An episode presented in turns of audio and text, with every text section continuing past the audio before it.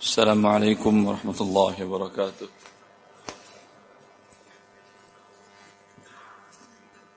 الحمد لله رب العالمين. حمدا كثيرا طيبا مباركا فيه كما يحب ربنا ويرضاه. ونصلي ونسلم ونبارك على نبينا محمد بن عبد الله وعلى آله وصحبه ومن والاه وبعد إخواني وأخواتي في الله جماعة مسجد فتح الله نملكنا لله عز وجل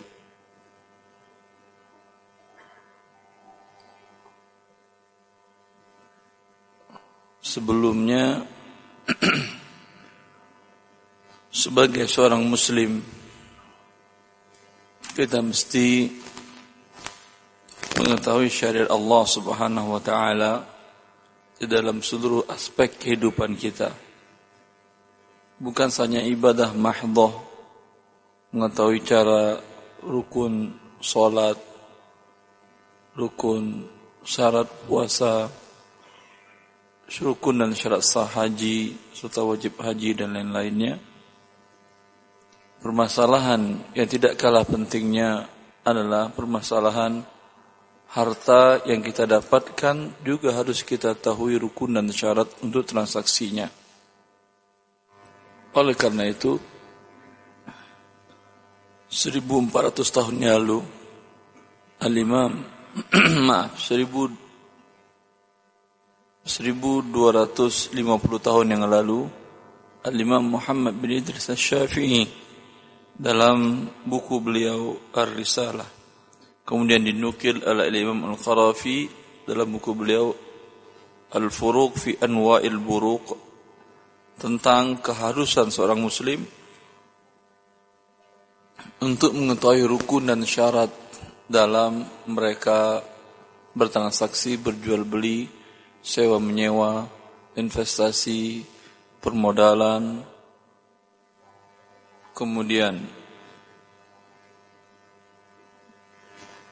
akad penjaminan dan seluruh akad-akad lama sudah dijelaskan oleh para ulama kita Sebelum kita lakukan ini, wajib kita ketahui syariat Allah tentang rukun dan syarat sahnya. Agar kita tidak salah di dalam melakukan transaksi tersebut. Karena andai salah, maka hasil dari sebuah transaksi tadi berubah menjadi sesuatu yang diharamkan oleh Allah Azza wa Jalla. Bukankah kita lihat banyaknya harta yang tidak halal didapatkan oleh umat manusia pada hari ini adalah akibat karena mereka tidak diajarkan syariat Allah mana yang halal dan mana yang haram.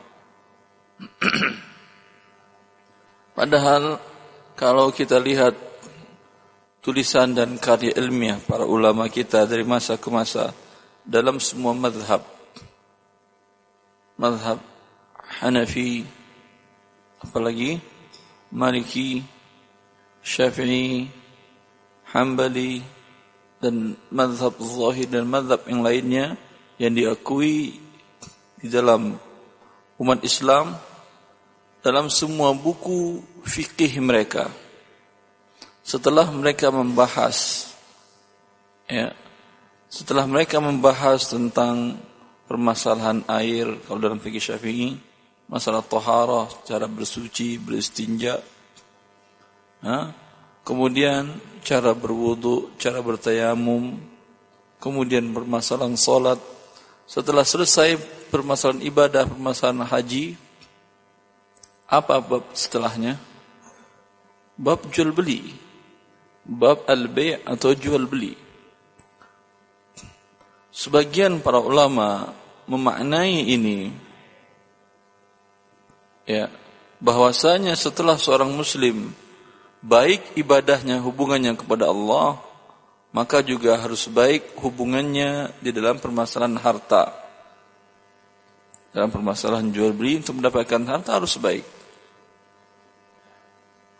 karena ibadah yang baik tetapi harta didapatkan dengan cara yang tidak halal cara yang tidak baik, cara yang tidak disyariatkan oleh Allah Azza wa Jal, mengantarkan manusia seorang muslim tadi untuk tidak bisa beribadah dengan sempurna dan baik. Allah memerintahkan kepada para rasulnya, Ya ayyuhar rusul, kulu minat tayyibati wa'malu saliha, inni bima ta'maluna alim. Kata Allah Azza wa Jal, Wahai para rasul, para utusan-utusan, para utusan-utusan Allah Azza wa Jalla. Allah perintahkan kepada mereka apa? Makanlah yang baik-baik. Makanan yang baik tentu makanan halal dan baik. Bukan hanya memenuhi gizi saja, tapi yang lebih penting dari gizi adalah kehalalannya. Halal atau tidak dapatkan makanannya. Wa'malu salihah. Kemudian wahai para rasul kata Allah Azza wa Jalla dan ini manusia terbaik hendaklah kalian beramal soleh. Karena orang yang dalam keadaan lapar bisa beramal soleh, susah dia akan beramal soleh. Ya, bahkan dalam sebuah hadis Rasulullah SAW,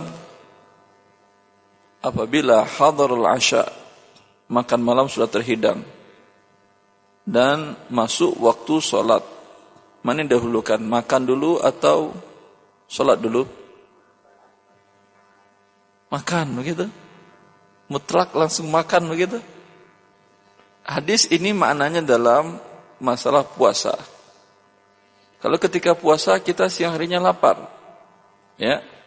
Bukan setiap ada makanan terhidang terus azan eh, ini ada makanan, udah makan dulu aja ntar aja sholatnya. Bukan, ini dalam keadaan puasa ya kalau dia cuma sekedar minum air atau langsung sholat, ya tentu tidak akan khusyuk dia sholat.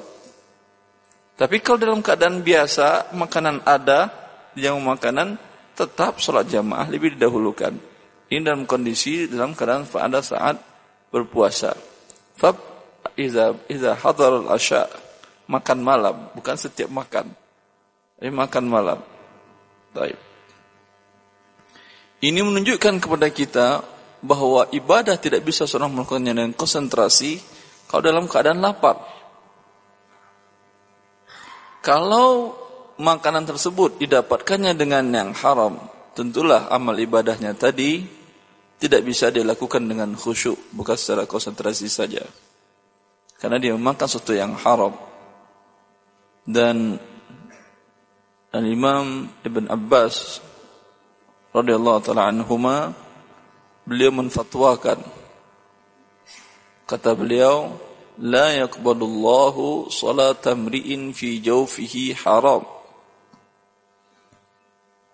orang yang salat tetapi dia memakan makanan yang haram dalam perut isi perutnya semuanya haram salatnya tidak akan diterima oleh Allah azza wajalla ya ini fatwa beliau berdasarkan hadis-hadis Rasulullah sallallahu alaihi wasallam bahwa Allah menerima tidak menerima doa orang yang memakan makanan yang haram. Sedangkan solat dari awal sampai akhirnya adalah doa. Maka seorang muslim hendaklah mengetahui cara mendapatkan yang halal tadi dan melakukannya dan menjauhkan yang haram. Ini dibahas oleh semua para ulama madhab belum mazhab fikih di dalam buku-buku mereka. Dengan judul Kitabul Buyu, kitab tentang permasalahan jual beli. Para ulama menafsirkan, memaknai, mendefinisikan jual beli adalah mubadalatu malin bimalin tamlikan tamallukan. Tukar menukar harta dengan harta. Harta yang Anda miliki, Anda berikan kepemilikannya kepada lawan transaksi. Harta lawan transaksi menjadi milik Anda. Konsekuensi dari akad jual beli tadi. Mubadalatu malin bimalin. Tukar menukar harta dengan harta. Harta tersebut bisa berbentuk barang, bisa berbentuk uang, bisa berbentuk jasa. Semuanya harta atau tidak? Harta. Maka ketika menukarkannya dinamakan dengan jual beli.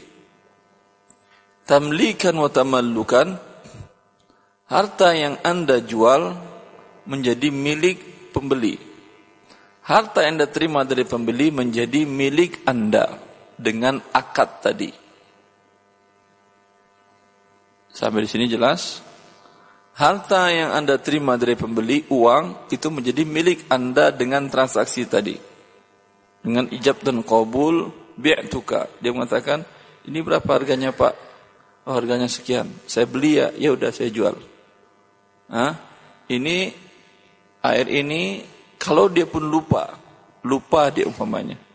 Ketinggalan karena umpamanya ngangkat telepon sambil jalan, sambil lewat. Hah? Sambil lewat dia. Tadi sudah akad. Uang mungkin belum dibayar dia, tapi sudah dipegangnya barang yang ini. Ini bukan barang Anda lagi. Jelas? Enggak datang di Ustaz sehari dua hari. Bukan barang Anda. Karena sudah akad. Jelas? Ya. Karena sudah akad menjadi milik dia.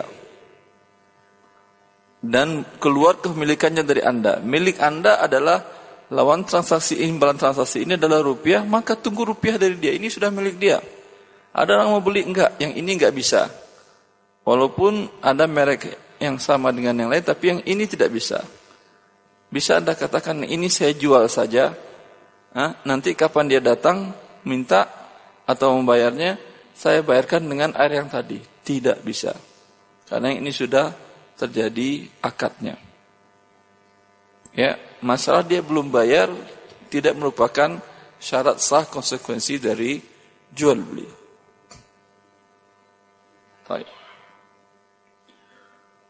Jual beli ini ada makud alehnya. Ada orangnya, pelaku akadnya, akidain, si penjual dan pembeli, kemudian ada ijab dan kabul. Ini siratnya, saya jual, saya beli. Sebagian para ulama seperti mazhab Syafi'iyah mereka mengatakan harus dilafazkan, harus diucapkan. Saya jual baju ini sekian potong, sekian lusin. Ya, dia bilang saya beli sekian potong, sekian lusin. Seperti yang kita dengar dalam akad ijab kabul pernikahan. Nah, saya saya nikahkan, saya terima. Ya, saya jual, saya terima. Saya beli, saya jual. Jelas? Ini menurut mazhab Syafi'i. Tidak sah kalau diam saja ambil kemudian taruh uang bayar tanpa ada kata-kata tidak sah. Ini menurut mazhab Syafi'i. Jumhur ulama langsung tidak. Tidak ada satupun dalil dalam Al-Quran dan hadis Rasulullah Sallallahu Alaihi Wasallam bahwa dalam akad itu harus dilafazkan saya jual saya beli. Tidak ada. Allah hanya mengatakan, Ya ayyuhalladzina amanu la ta'kulu amwanakum bainakum bil batil illa an takuna tijaratan an taradim minkum. Wahai orang yang beriman, janganlah sebagian kalian memakan harta sebagian lainnya dengan cara yang batil, kecuali dengan perniagaan yang kalian saling ridho.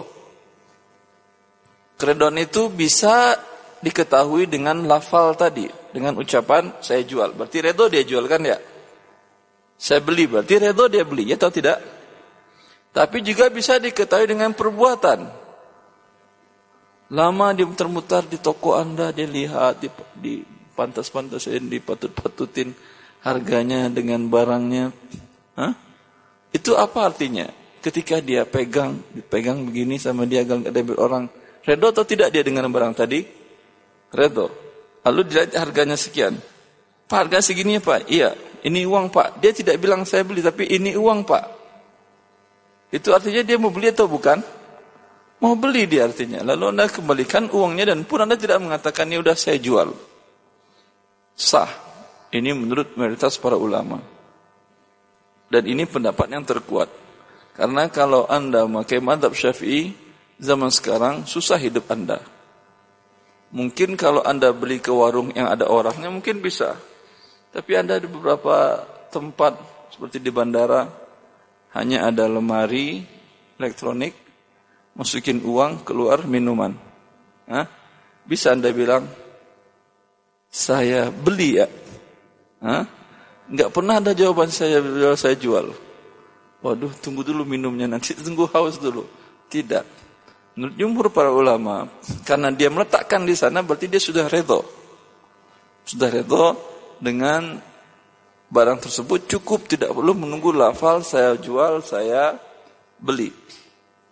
Ini ijab dan kabul di dalam uh, berjual beli. Bisa terkadang lafaznya dengan saya jual, saya beli, bisa juga dengan perbuatan seperti yang kita jelaskan tadi. Kemudian persyaratan rukun dalam jual beli selanjutnya adalah makud alai atau objek dari jual beli. Objeknya ada persyaratan-persyaratan khusus. Ya. Bisa jadi bentuk jual belinya ini objeknya tunai dua-duanya.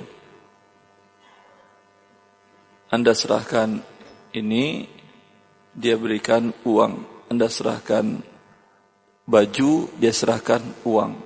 Atau dia serahkan kertas lembaran yang semakna dengan uang seperti cek dan lain-lain. Alat bayar yang lain. Bisa tunai. Ada dua-duanya di majelis akad. Bisa jadi juga barang dibawa dulu, uang nanti menyusul sebulan lagi, dua bulan lagi, tiga bulan lagi. Boleh seperti ini? Yang pertama tadi boleh dan itu biasanya jual beli. Yang kedua, barang dibawa dulu. Uang nanti-nanti. Sepakati tanggalnya. Boleh seperti ini? Boleh. Konsekuensinya biasanya harganya sama atau lebih mahal? Hah? Biasanya kalau jarak waktunya panjang lebih mahal. Tapi kalau jarak waktu cuma beberapa saat, biasanya sama dengan harga tunai. Ya atau tidak? Ini boleh. Ya, dinamakan dengan jual beli bisa manil ajil. Jual beli dengan pembayaran tidak tunai. Dengan syarat dengan syarat barang yang dijual belikan ya bukan dari emas dan perak dan mata uang. Kalau Anda menukar rupiah dengan rupiah atau dengan rupiah dengan dolar, tidak boleh terima dolarnya sekarang, sore baru rupiahnya. Atau beli emas tidak boleh emasnya Anda terima hari ini, ya. Besok baru bayar DP, besok sisanya Anda bayar. Ini tidak boleh yang melarangnya adalah Rasulullah sallallahu alaihi wasallam. Rasulullah sallallahu alaihi wasallam mengatakan, "Adz-dzahabu bil-dzahabi wal-fiddatu bil-fiddati mislan bimithlin, yadan biyadin. Fa idza ikhtalafat hadhihi al-asnafu fabi'u kayfa syi'tum idza kana yadan biyadin."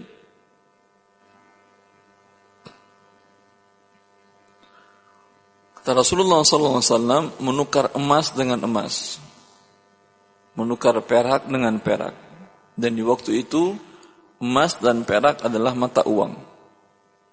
Emas mata uang dinar, perak mata uang dirham. Kata Rasulullah menukar dinar dengan dinar, mata uang yang sama dengan perak dengan perak, dirham dengan dirham, haruslah tunai dan harus sama Emas yang lama dengan emas yang baru harus sama-sama 10 gram dan tunai. Harus serahkan emas yang lama, terima emas yang baru di saat majlis itu. Kalau diserahkan emas yang baru sekarang atau yang lama sekarang, yang baru besok diserahkan, maka terjadi riba nasiah. Kalau tidak sama gramnya, yang lama 15 gram, yang baru 14 gram setengah. Sama atau tidak? Tidak. Kata Rasulullah terjadi riba. Setuju Anda? Setuju tidak setuju bukan urusan Anda untuk tidak setuju. Ini ketentuan Allah dan Rasulnya. Kalau Anda nggak setuju, silahkan pindah ke bumi lain. Bikin bumi di sana, silahkan buat dengan cara sendiri. Selagi di bumi Allah ini, Allah murkai kalau tidak seperti ini. Ya. Cuma anda, anda sebagai pemilik emas yang baru tukar dengan berat yang sama, tentu tidak mau. Terserah. Anda nggak mau bukan berarti tidak setuju. Ya. Lalu solusinya bagaimana agar terjadi jual beli? Rasulullah Sallallahu Alaihi Wasallam ketika datang seorang dari Khaybar membawa diriwayatkan oleh Bukhari ini dia membawa kurma yang bagus ke hadapan Rasulullah Sallallahu Alaihi Wasallam lalu Rasulullah sebelum memakannya menanyakan kepada orang ini Awa kullu tamri khaybar hakada? Apakah kurma dari Khaybar, Khaybar nama kota, apakah kurma dari Khaybar bagus seperti ini semuanya? Kata dia, tidak ya Rasulullah. Tetapi aku mempunyai kurma dengan kualitas rendah. Aku tukar dua sok dengan satu sok kurma kualitas bagus ini. Satu banding dua. Hah? Secara logika cocok nggak ini? Cocok atau tidak? Secara logika. Pas atau tidak? Pas. Sah? Sah secara logika Anda. Tetapi agama bukan logika Anda. Ya, menukar beras kualitas bagus dengan beras kualitas rendah sekilo dengan dua kilo. Setuju atau tidak? Hah? logika Anda setuju. Tetapi syariat melarangnya. Dikatakan Rasulullah, Allah, ainur riba, Rasulullah. Oh, ini dia yang riba, kata Rasulullah. Ini dia induk riba itu ini, kata Rasulullah. Menukar kurma kualitas rendah, dua, dua sok. Itu adalah ukuran volume. Ditukar dengan kualitas yang bagus satu sok. Ini riba kata Rasulullah. Lalu Rasulullah SAW memberikan solusinya. Bi'il jam'a bid darahim wabta' bid darahimi janiban. Solusinya, jual kurma kualitas rendah kamu dengan uang. Dirham, uang perak. Beli dengan uang perak tadi kurma kualitas bagus. Hasil akhirnya mungkin satu banding dua atau tidak? Mungkin, bisa. Tapi yang kedua halal atau haram? Halal. Yang pertama haram walaupun hasilnya sama. Hah? Kok begitu syariat Allah bikin pusing? Enggak ada yang bikin pusing. Coba Anda lihat. Orang yang berzina dengan nikah hasilnya sama anak atau tidak? Sama atau tidak? Tapi yang mana yang halal, mana yang haram? Yang pakai akad terpenuhi semua rukun dan syaratnya nikah sah. Yang ini haram. Padahal sama hasilnya. Cuma jalan yang ditunjukkan oleh Rasulullah Sallallahu Alaihi Wasallam. Ya. Kita lanjutkan tentang makud alaih tadi. Jadi sampai di mana tadi?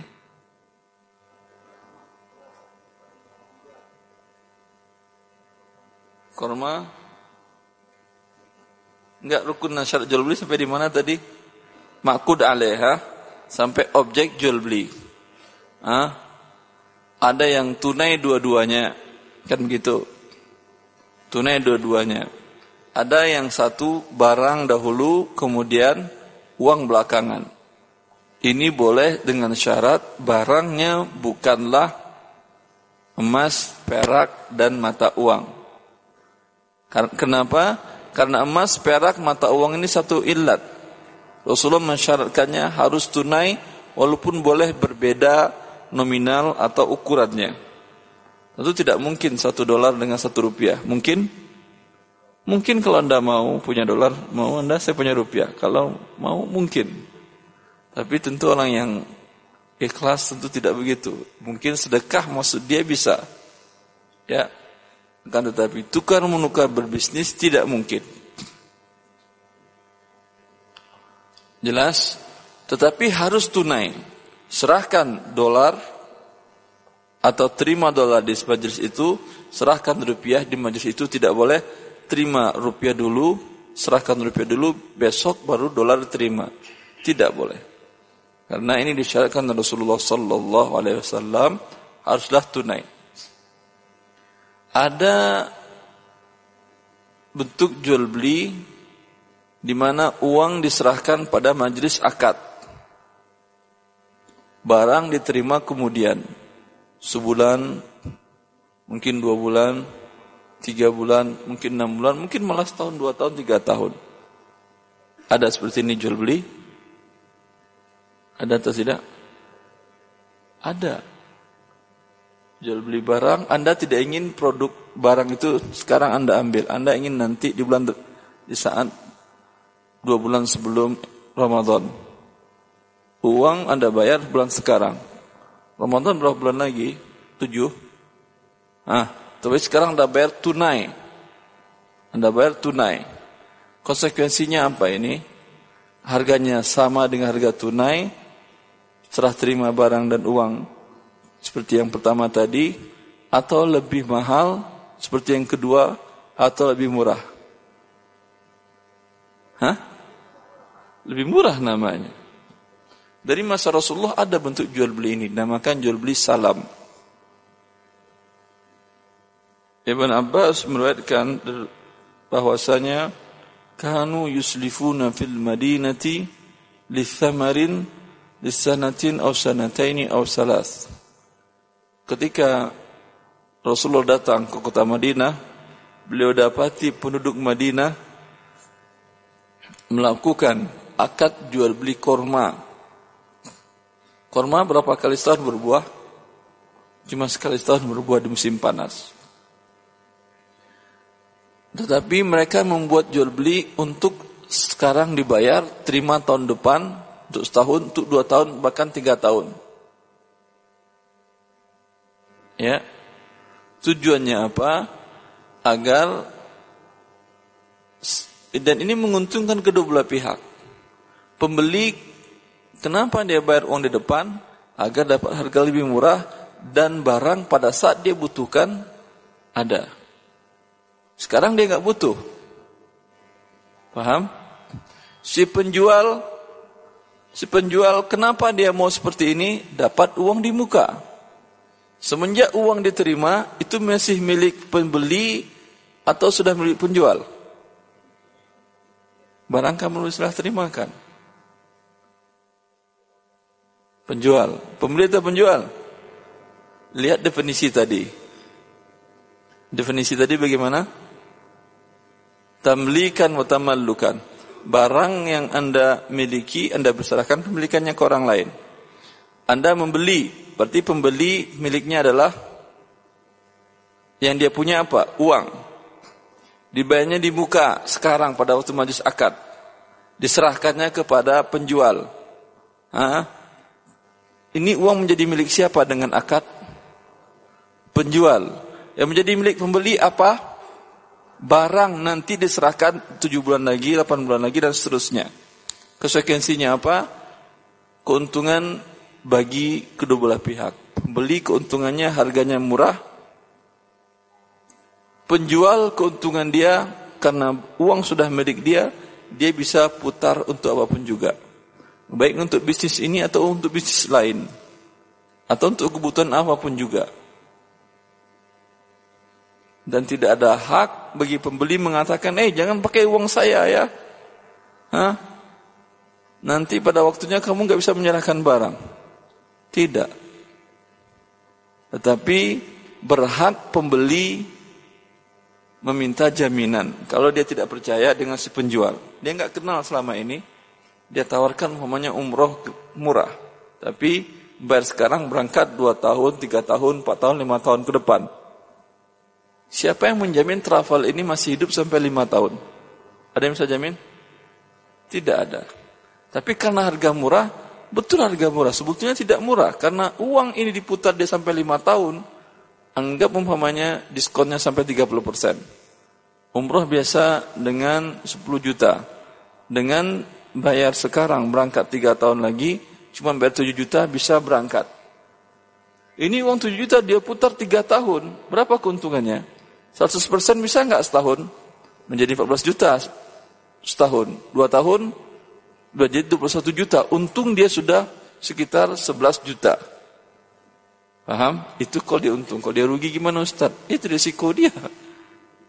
Tapi uang di awal kan sudah jadi milik dia. Milik si pembeli adalah jasa tadi.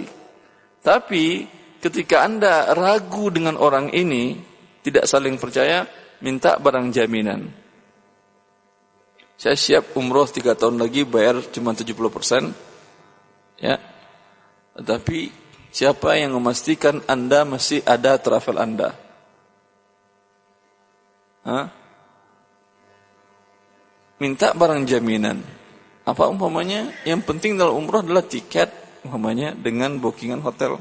Bisa kan booking hotel untuk tiga tahun ke depan bisa atau tidak? Tiket pesawat bisa? Kalau bisa minta. Saya bayar tapi bookingkan atas nama saya tiket dan dan hotel. Anda lima tahun lagi, tiga tahun lagi dia tutup, Anda berangkat sendiri aja. Kan sudah Anda tiket pesawat dengan taib. Kalau tidak, yang salah bukan akadnya, yang salah kenapa Anda dalam berakad tidak mengerti cara mengamankan hak. Dan begini cara di antara mencari modal dalam berbisnis. Tidak selamanya cari modal itu dengan cara meminjam dengan cara riba ke bank, riba konvensional, tidak. Hah? Bisa Anda jualkan barang Anda ke seseorang, ya, minta cash depan, serah terimanya nanti sebulan, dua bulan, tiga bulan lagi. Bisa seperti akad yang tadi. Hah? Yaitu akad salam. Ini bukan akad pinjam meminjam ini, ini akad jual beli. Kalau peminjam meminjam itu yang dilakukan oleh para tengkulak. Dia berikan pinjaman kepada para petani atau para nelayan. Ya. Kemudian dengan syarat si petani dan nelayan ini harus menjual hasil usaha mereka kepada si tengkulak tadi dengan harga yang mereka tentukan. Ini riba. Ini riba. Karena Rasulullah melarang menggabungkan akad pinjaman dengan akad jual beli. Karena si pemberi pinjaman bisa menekan seenaknya harga dari akad jual beli. Maka dia dari itu dia dapat keuntungan dari akad pinjamannya dan terjadilah riba dalam hal ini. Tapi dalam akad salam tadi bukan. Ini adalah jual beli bukan pinjam meminjam. Selanjutnya Tiga akad tadi bukan dibolehkan dalam syariat. Akad yang keempat tidak diserah terimakan barang pada waktu akad. Saya beli ini ya. Iya. Berapa harganya? Harganya 20 ribu. Terus mana uangnya? Uangnya antar sore. Ya udah kalau gitu airnya antar sore juga. Hutang dengan hutang. Tidak ada yang diserahkan pada waktu akad. Ada orang mau beli baju, anda, anda tanyakan uangnya mana? Ntar dulu saya ke ATM. Ya udah, kalau itu barangnya nanti aja. Jangan bawa sekarang dulu. Ini jual beli hutang dengan hutang dilarang oleh Rasulullah Sallallahu Alaihi Wasallam. Maka ketika dia menawarkan uangnya nanti dan barangnya nanti, katakan berarti nggak ada jual beli. Karena Rasulullah nahan bil kali bil kali. Rasulullah melarang jual beli hutang dengan hutang. Diikat jual belinya, barangnya tidak ada di majlis akad dan tidak diserahkan, dan uangnya pun tidak diserahkan di dalam majlis akad. Hutang dengan hutang ini menanggung horor yang tinggi. Ya, bisa jadi harga uang naik, bisa jadi harga ini naik tinggi. Nanti ketika itu terjadi ribut. Lah harga Um, um, umumnya dalam barang yang naiknya cepat seperti properti tanah. Hah? Maka dilarang dalam syariat karena mengantarkan kepada akad gharar. Dan lihat beberapa akad yang terjadi seperti ini. Dalam akad akad apa biasanya yang tidak tunai? Online tunai. Online. Hah? Ada nggak diserahkan barangnya ke pembeli di waktu itu? Diserahkan uangnya ke penjual di waktu itu? Hah? Ada yang iya, ada yang tidak. Biasanya ada jeda waktu. Online tadi mana majelis akadnya adalah selagi mereka masih sama-sama online. Ketika salah satu pihak menutup aplikasinya, sudah tidak online lagi, terputus majelisnya. Pada waktu itu kalau baru uang yang diserahkan, barang bisa nggak diserahkan di waktu itu? Tidak, maka akadnya hutang. Kalau pada waktu itu uang pun belum dikirimkan, majlis sudah berpisah, ya. Kalau uang mungkin bisa dikirim dengan uh, transfer melalui net banking atau mobile banking. Ya. Akan tetapi kalau umpamanya harus dia transfer melalui dat datang ke bank, ya, maka yang terjadi adalah hutang dengan hutang. Boleh? Enggak boleh. Batal jual belinya, batal jual belinya. Ya. Rasulullah SAW nahan bayar kali bil kali. Lalu bagaimana Ustaz? Ketika barang datang, pada waktu itu bikin akad lagi. Kalau harga dan semuanya pas dengan di awal nggak ada masalah. Tapi akad yang pertama batal sudah. Sekarang dibuat akad baru lagi. Jelas? Ada yang mau diskusikan? Silahkan kalau ada yang mau ditanyakan.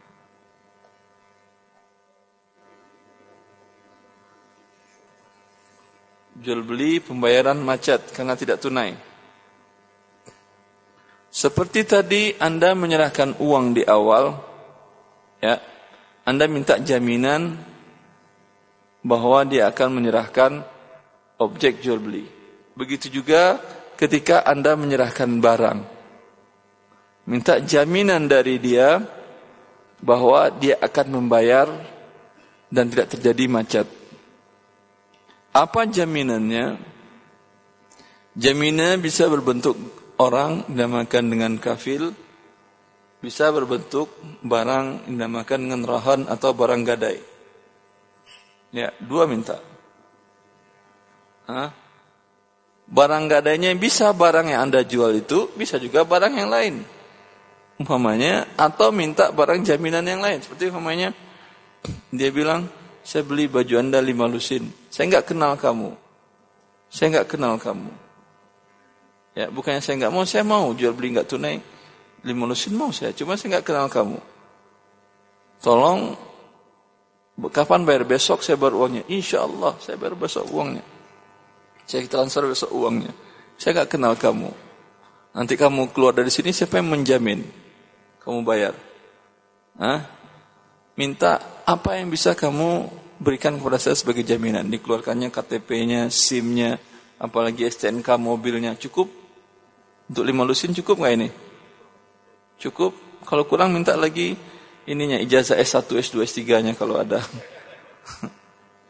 Hah? Ini memang bukan barang gadaian. Ininya sekedar sebagai penjaminan saja. Karena kalau dia besok nggak muncul, ini bisa dijual nggak? Tapi bagi, bagi anda kan nggak ada nilainya, tapi bagi dia sangat berharga sekali. Ya atau tidak? Hah? Maka ini bisa juga dijadikan barang untuk menjamin orang itu membayar kewajibannya. Jelas akhi? Atau kalau repot bisa juga orang. Ya, Katakan, saya nggak kenal kamu. Tapi tolong lihat di sekitar komplek ini, orang yang saya kenal, dia yang jamin. Artinya saat kamu nanti tidak bayar, saya nagih ke dia dan dia yang bayar dan si dia siap bayar, janji membayar. Ini dinamakan dengan kafilun gharim. Kafil namanya. Garantor dalam bentuk orang. Pada saat dia enggak bayar, orang ini yang bayarkan, kemudian orang ini nagih lagi ke orang tersebut. Berarti antara pembeli dengan Anda tidak tunai dengan si penjamin ini harus saling kenal dan saling hubungan baik. Jelas sekarang? Allah barik.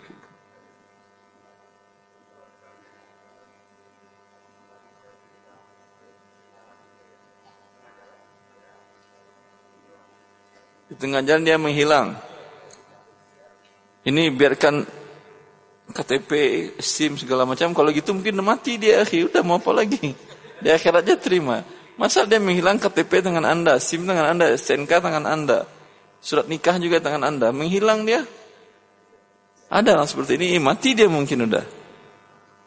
Tinggal laporkan ke polisi, cek orang ini masih hidup atau tidak. Ya. Cukup. Ya apa boleh buat? Baiknya seperti tadi. Seperti tadi saya katakan, baiknya minta sesuatu yang aman.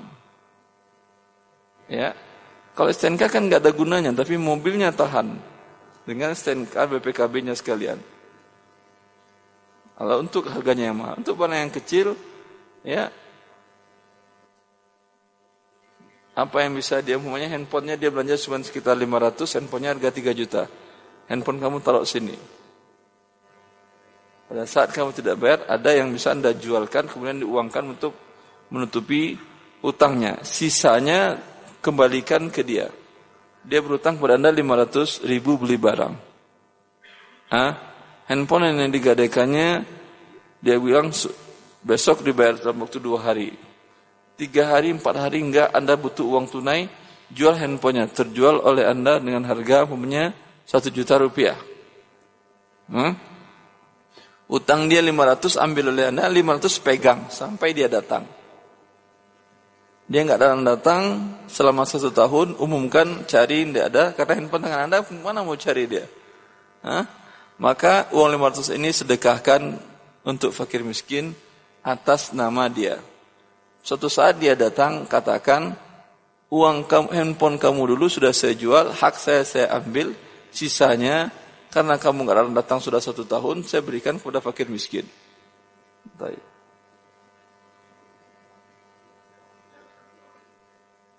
Satu tahun berdasarkan asar dari Ibn Mas'ud.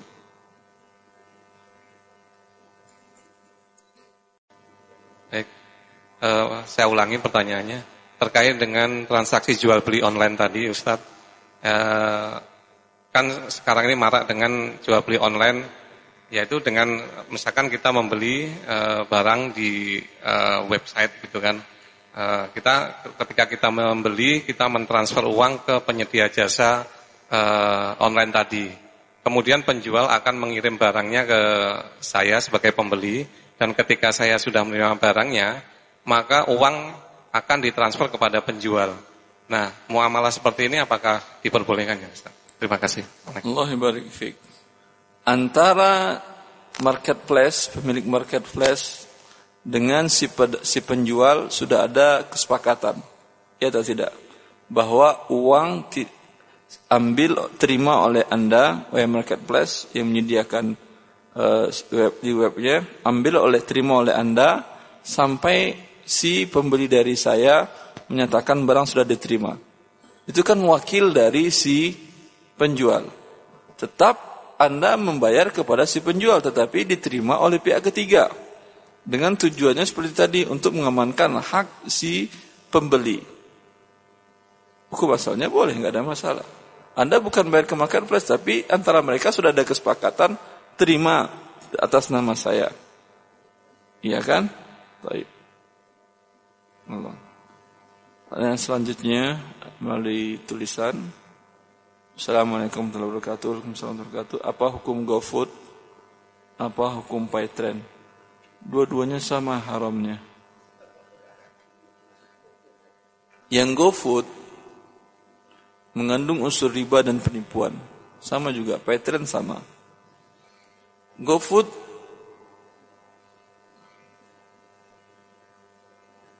yang biasanya Anda memesan barang melalui aplikasi. Namanya makan tersebut adalah ini. minuman ini. Kemudian dia Anda minta belikan ke dia pakai uang si driver. Ya atau tidak? Ini namanya akadnya apa sampai di sini? Pinjam uang. Anda pinjam uang dia sekalian belikan. Dia meminjamkan uang kepada Anda. Jelas? Boleh akad pinjam meminjam? Boleh bila tidak ada unsur ribanya. Jelas? Yang terjadi kesepakatan antara pihak Gojek dengan toko dan merchant yang pedagang yang menjual barang melalui mereka itu adalah bahwa pihak driver hanya membayar sekitar 80 dulu 85 kesepakatan sekarang 80 persen dari harga yang tertulis bukan 100 persen Jelas? Yang mereka namakan fee yang mereka tagihkan per tahunnya dan bahkan terkadang yang mereka bayar memang segitu. Jelas Anda ini? Berarti Anda dipinjamkan uang 100% atau 85% atau 85%? Anda dipinjamkan 100% atau 80%? 80 karena dia belikan atas nama Anda 80 persen. Yang 20 dianggapnya fee oleh dia. Jelas? Ketika itu dipinjamkan Anda uang 80, ditagihkan ke Anda 100 apa 80? Berapa ribanya? 20% ribanya. Jelas? Pertama riba, kedua mengandung penipuan. Bagaimana penipuan? Karena harga yang ditagihkan kepada Anda ada kesepakatan antara merchant dengan pihak Gojek tidak boleh harga yang diskon harga yang dipotong tadi. Harus harga yang tertera, biasa tertera di merchant. Berarti dia nipu atau tidak? Nipu. Dan dapat riba lagi. Apa untungnya? Allah Allah nggak ada untungnya kecuali kelanat dari Allah Azza wa Jal.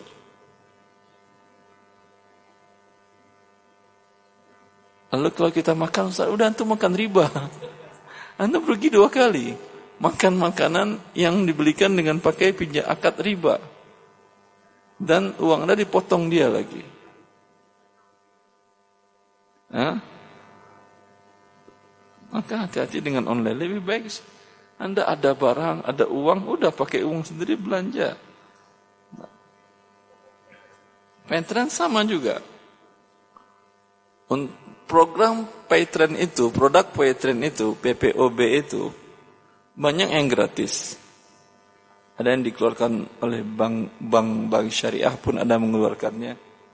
Iya atau tidak? Hah? Gratis atau tidak programnya? Gratis. Kalau sekedar gratis doang, Patreon tidak punya daya jual. Pesaingnya banyak.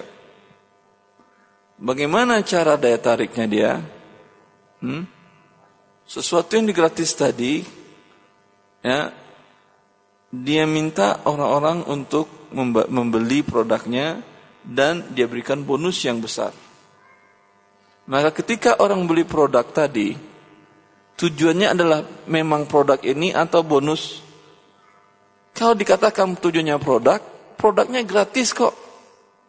Kenapa Anda mau beli? Pasti karena bonus, berarti tukar uang dengan uang.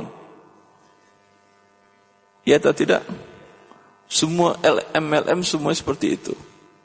Tukar uang dengan uang dan mengandung unsur penipuan juga. Sama seperti yang GoFood tadi. Dia mengatakan ada bonus sekian, terjual sekian dapat bonus sekian, dapat bonus sekian. Yang dapat bonus itu apakah semua yang ikut program ini atau hanya berapa persen dalam 100 orang? Dari penelitian Dr. Asyahrani dalam disertasi beliau tentang berjudul At-Taswik At-Tijari Islami Marketing dalam pandangan fikih dari penelitian beliau terhadap seluruh untuk MLM yang dapat bonus itu paling banyak 4%. Berarti setiap 100 orang yang dapat cuma 4 orang. Ya, kalau saja kesempatan untuk mendapatkan barang dan tidak mendap untuk mendapatkan uang dan tidak dapat 50-50 Umpamanya ada klub A, bola A dengan klub bola B. Dua orang ini taruhan. Ya, kamu jagoin mana? A, kamu mana B? Kita taruh sudah sejuta. Baik, sudah sejuta. Hah? Berapa kesempatan dia dapat uang masing-masing? Berapa persen? 50-50. Judi atau tidak ini? Haram atau tidak? Haram. Apalagi 4% cuma kesempatan dapat. Judi atau tidak? Selesai.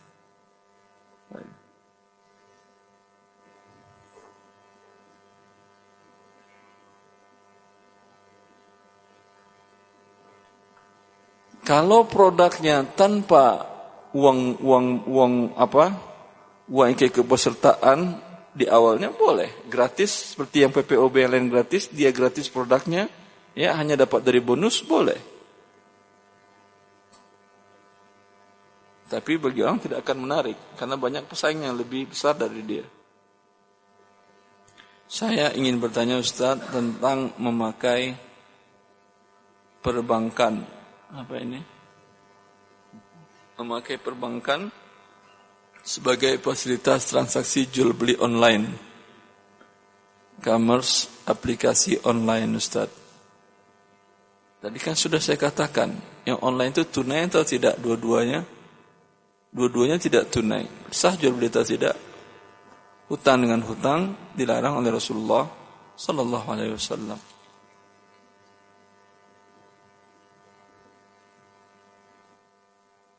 Bagaimana hukumnya gaji yang kita peroleh dari hasil kerja dari perusahaan yang membayar gaji karyawannya dengan meminjam bank konvensional. A menjadi karyawan di sebuah toko B. Kebetulan likuiditas toko B kurang untuk biaya operasionalnya. Sedangkan gaji karyawan harus dibayar setiap bulan maka dia pinjam uang di bank konvensional. Hah? Halalkah bagi si B menerima gaji ini? Bagi si B, bila jasanya jasa yang halal, halal dia terima gajinya. Walaupun uang bank riba Ustaz, iya, karena riba itu tidak tertulis di uangnya. Ada nggak di uang itu ada riba? Ada nggak? Tidak. Yang membuat akad ribanya si A tadi dengan bank tadi. Si A-nya yang berdosa dosa riba, di si B tidak. Sama seperti negara Anda, negara Anda, negara kita yang pinjam uang riba ke dunia, ke World Bank. Ya, dengan uang itu dia membangun fasilitas negara, memberikan gaji ke negeri dan lain-lainnya. Ya, apakah fasilitas ini semuanya haram? Tidak, yang haram itu perbuatan mereka yang uang yang mereka pinjam statusnya halal. Bila dengan uang itu mereka berikan atau gunakan untuk sesuatu yang halal, menjadi halal dia. Mana dalilnya Ustaz? Dalilnya ada. Yang yang haram adalah persyaratan ribanya. Status uangnya halal. Ini ijma' para ulama dalam hal ini. Kecuali pendapat sebagian syafi'iyah. Yang mengatakan tidak boleh. Dalilnya adalah bahwasanya hukum asal sesuatu itu adalah halal. Dia menjadi haram bila ada yang haramnya. Dalam akad pinjam minjam dengan bank tadi, akad pinjamannya halal. Yang haramnya adalah syarat ribanya. Jelas? Syarat ribanya yang haram. Dengan demikian status uangnya adalah halal. Yang haram adalah akad ribanya. Wabillahi taufiq.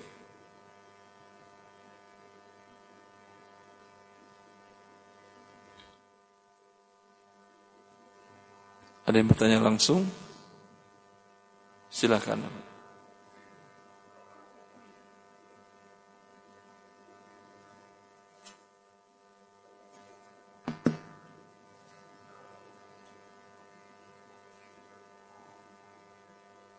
Yang bertanya langsung antri di sana aja ya. Assalamualaikum warahmatullahi wabarakatuh. wabarakatuh. Ini Ustaz, uh, saya dengan paman itu. Saya kurang dengan, jelas. Kurang dengan jelas. paman, paman. Dengan paman. Saya dengan paman. Nah, itu uh, berbisnis mobil. Uh, terus saya ngambil di lelang, tempat lelang mobil, lelangan mobil. itu kebetulan paman di luar kota. Kita jadi uh, saya memeriksa mobil, uh, kita hubungan via online, via telepon gitu. Uh, setelah kita dapat, uh, dapat fee, saya dapat fee gitu dari dari jasa saya untuk memeriksa mobil atau ngebit mobil gitu. Kita kan lelang uh, tinggi-tinggian harga gitu. Apakah ini termasuk yang dibolehkan atau tidak? Paman menjualnya dengan cara leasing. Enggak, kita yang membeli ke leasing Anda beli ke leasing. Ya, di lelang, Terus? balai lelang. Balai oh, balai lelang leasing. Uh, hmm. Anda catat oh, ini bagus. Uh, iya, kita cek semua. Anda cek bodinya aja kan ya? Semua. Semuanya. Sam, anda cek nggak akad dia kenapa dia ini ditarik leasing? Karena dia tidak bayar hutang atau karena tidak bayar bunga? Kebetulan kalau balai lelang tuh ada yang penitipan juga, ada yang tarikan nggak membayar bunga atau ditarik dari leasing. Gitu. Kalau yang ditarik leasing itu adalah mobilnya karena tidak bayar pokok hutangnya, umpamanya leasing menjamin uang umpamanya sebanyak 10 juta. Orang itu baru bayar 1 juta. Berarti berapa sisa hak leasing? 9. Dia tarik motor, itu boleh. Tapi ketika leasing meminjamkan 10 juta, ha? orang itu sudah nyicil 10 juta. Tapi bunganya masih ada 5 juta yang belum dibayar dia. Dan tidak dibayar, disita oleh leasing. Ini tidak boleh Anda beli. Hah? Bisa nggak Anda cek sampai situ juga atau tidak? Bisa. Kalau bisa, boleh. Yang tadi ditarik oleh leasing karena tidak bayar pokok, halal bagi leasing menjualkannya.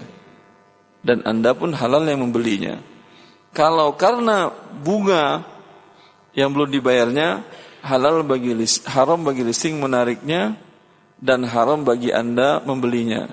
Bila Anda beli, Anda sebagai penadah riba. Jelas? Saya.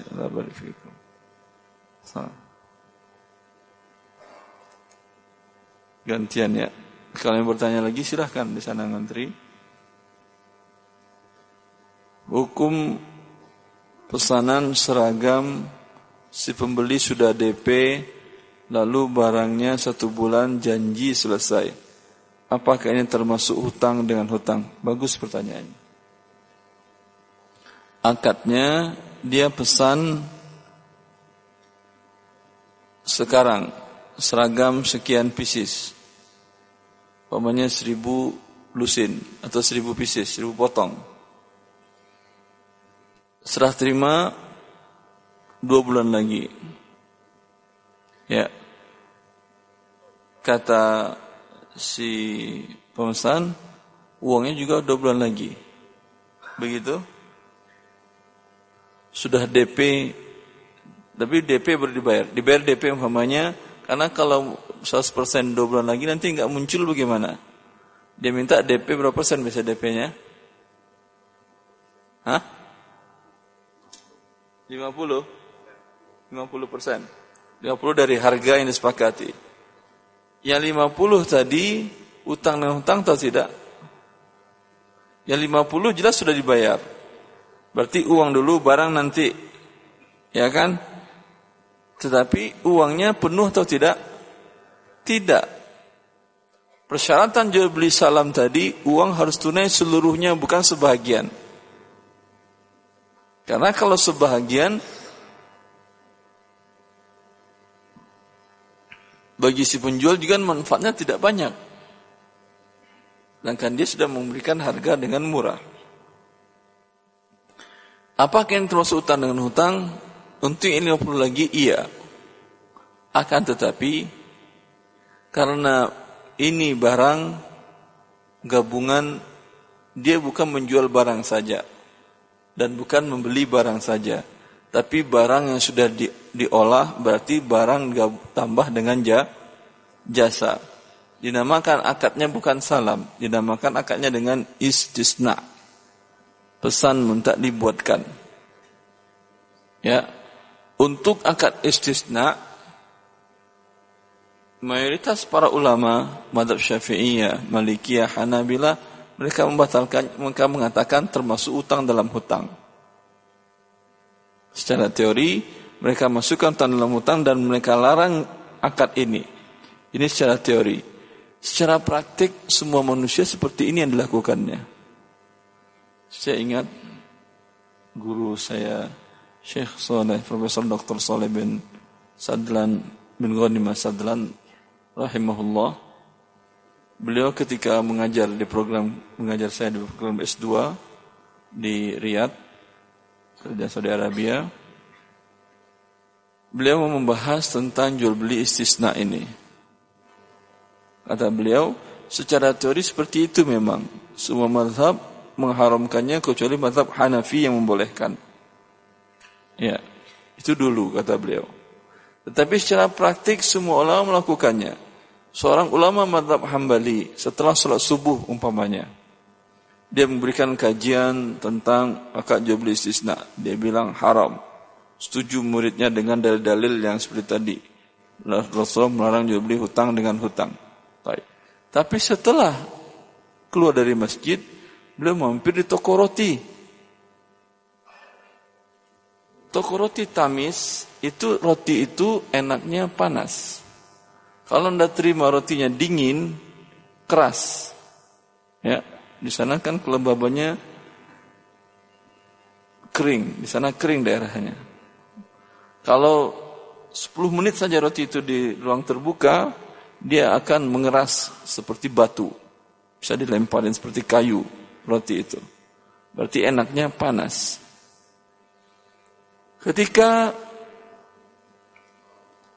seorang ulama hamba jadi pesan pesan roti satu tamis. Roti yang besar itu tuh dengan yang panas.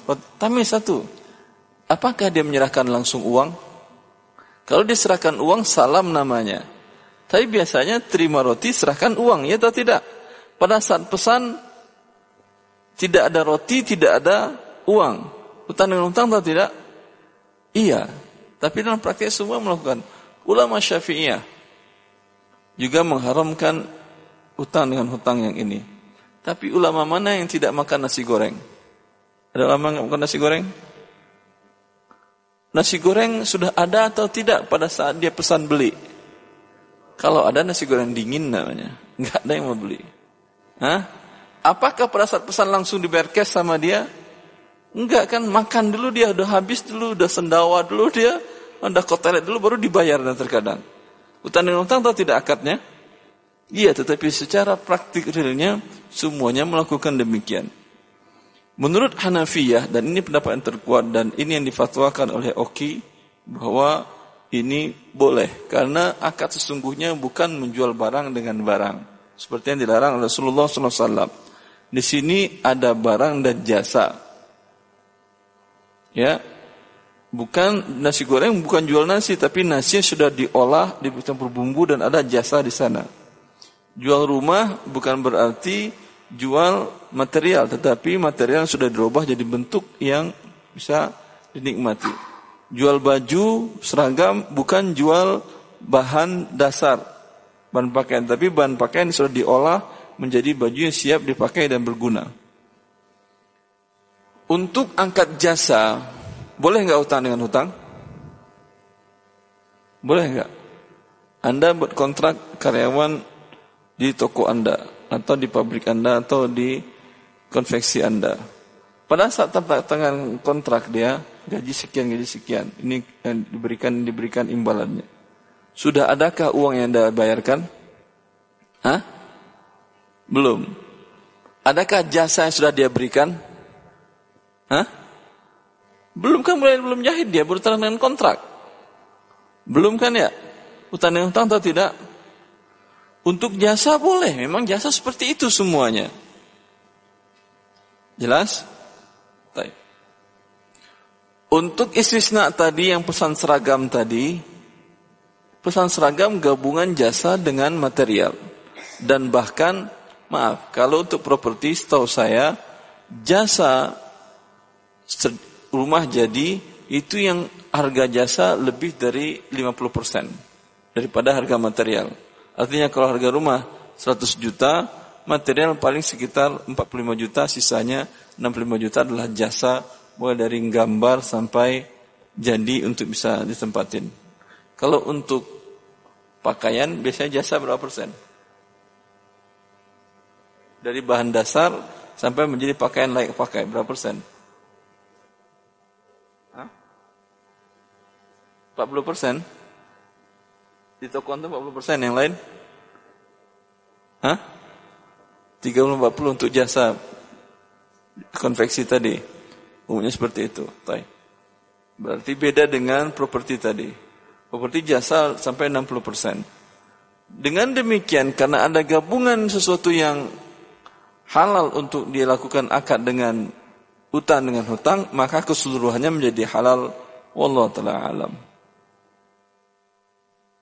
Jelas masalah seragam tadi? Jual aja, jangan takut Anda. Ada yang bertanya langsung? Silahkan.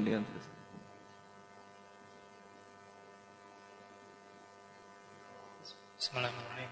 Assalamualaikum warahmatullahi wabarakatuh. Waalaikumsalam warahmatullahi wabarakatuh. Uh, begini Ustaz, uh, misalnya ada sebuah perusahaan, dia itu uh, membutuhkan sebuah uh, aplikasi atau website gitu Ustaz. Uh, dia ingin membuat sebuah uh, kompetisi gitu Ustaz, di mana uh, desainer-desainer bisa uh, mengirimkan solusi dari uh, requirement dari perusahaan tersebut. Misalnya perusahaan ingin membuat website profil perusahaan mereka.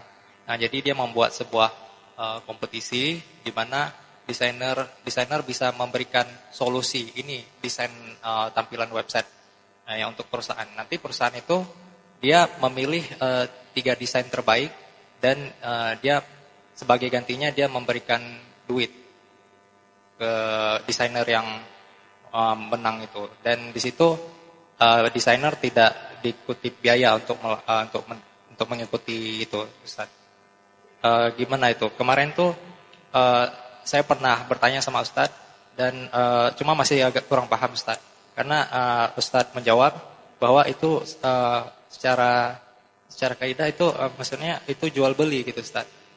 Nah, jadi pertanyaannya uh, gimana itu Ustaz? Boleh atau tidak? yang tidak terpilih tidak ada imbalan. Tidak. Tapi dia tidak rugi. Tidak. Kenapa tidak rugi? Tak terpilih. Kan bisa barangnya bisa dijualkan ke pihak yang lain, begitu kali? Hmm. Ala kulli hal, ini namanya akad ju'alah.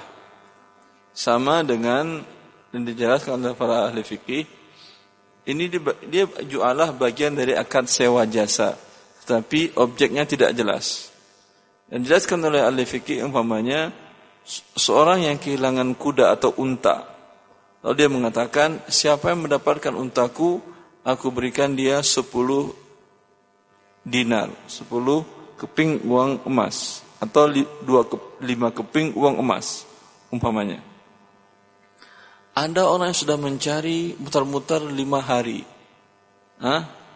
Berapa habis biayanya? Berapa? Lima hari cari unta muter-muter berapa habis biayanya? Bensin, makan siang, makan malam, makan pagi juga. Banyak lah ya taib. Ya. Tidak ketemu-ketemu. Sudah rugi dia atau tidak? Dapat imbalan dia?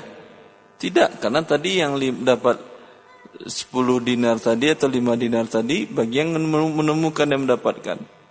Ada orang yang baru keluar dari rumah sambil mengantuk-ngantuk ah ini unta dicari. Hah? Langsung dilaporkannya kepada pemiliknya. Jelas? Dapat dia? Dapat. Dapat atau tidak? Dapat. Padahal usaha dia baru sekedar buka pintu dan buka mata.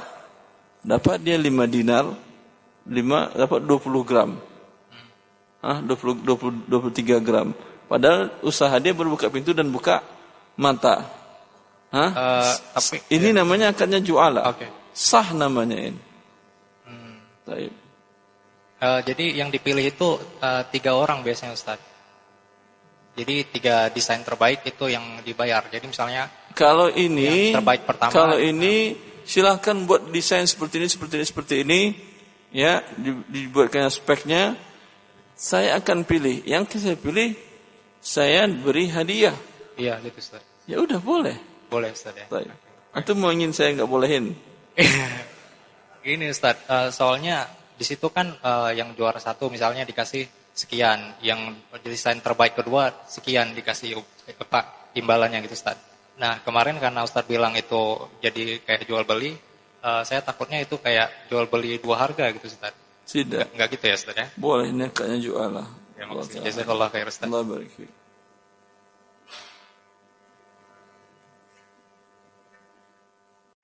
Ustaz, eh, saya mau nanya, saya baru buka usaha dan memakai karyawan-karyawan apa ini? Memakai karyawan tersebut memakai karyawan. Karyawan tersebut saya kasih gaji dan bonus hitungan persen.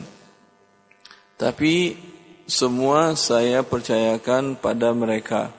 Kalau ada barang yang hilang, mereka atau karyawan tersebut yang menggantinya. Bagaimana hukumnya? Terima kasih. Kalau Anda percayakan, kenapa dia harus mengganti? Hah? Berarti Anda tidak percayakan dengan dia. Jelas? Tidak ada kewajiban orang yang menyewa mengganti setiap risiko yang terjadi pada barang. Jasanya Anda sewa, ya. Tidak ada kewajiban dia mengganti setiap risiko yang terjadi. Atau jasa dari rumah, jasa dari mobil dia beli, dia sewa. Ini tidak ada tidak dibolehkan semua risiko dia tanggung. Ini rumah saya sewakan kontrakkan kepada Anda 10 juta setahun. Semua risiko Anda tanggung. Rusak segala macam, kena gempa, ah, dibawa puting beliung tetap harus kamu ganti. Ah, ini gharornya tinggi dan judi ini. Karena bisa bisa dia bayar 10 juta, bisa dia bayar 1 miliar. Karena ketika tenggelam kena gempa, berapa harga rumah? 1 miliar. Berarti harganya bisa 10 juta kalau tidak ada gempa. Bisa 1 miliar kalau ada gempa. Boleh seperti ini? Tidak boleh. Atau dia sewakan mobil, dia mengatakan seluruh kerusakan mau kecil mau besar, mau loss kamu tanggung. Mau total loss kamu tanggung. Maka ini haram saya menyewanya. Saya sewakan kepada Anda setahun 10 juta. Ketika mobilnya hilang, harus mengganti 300 juta. Berarti sewa bukan 30 juta, bisa 30, bisa 300. Ya atau tidak? Ini haram hukumnya. Yang ditanggung oleh penyewa jasa adalah kerusakan akibat kelalaiannya.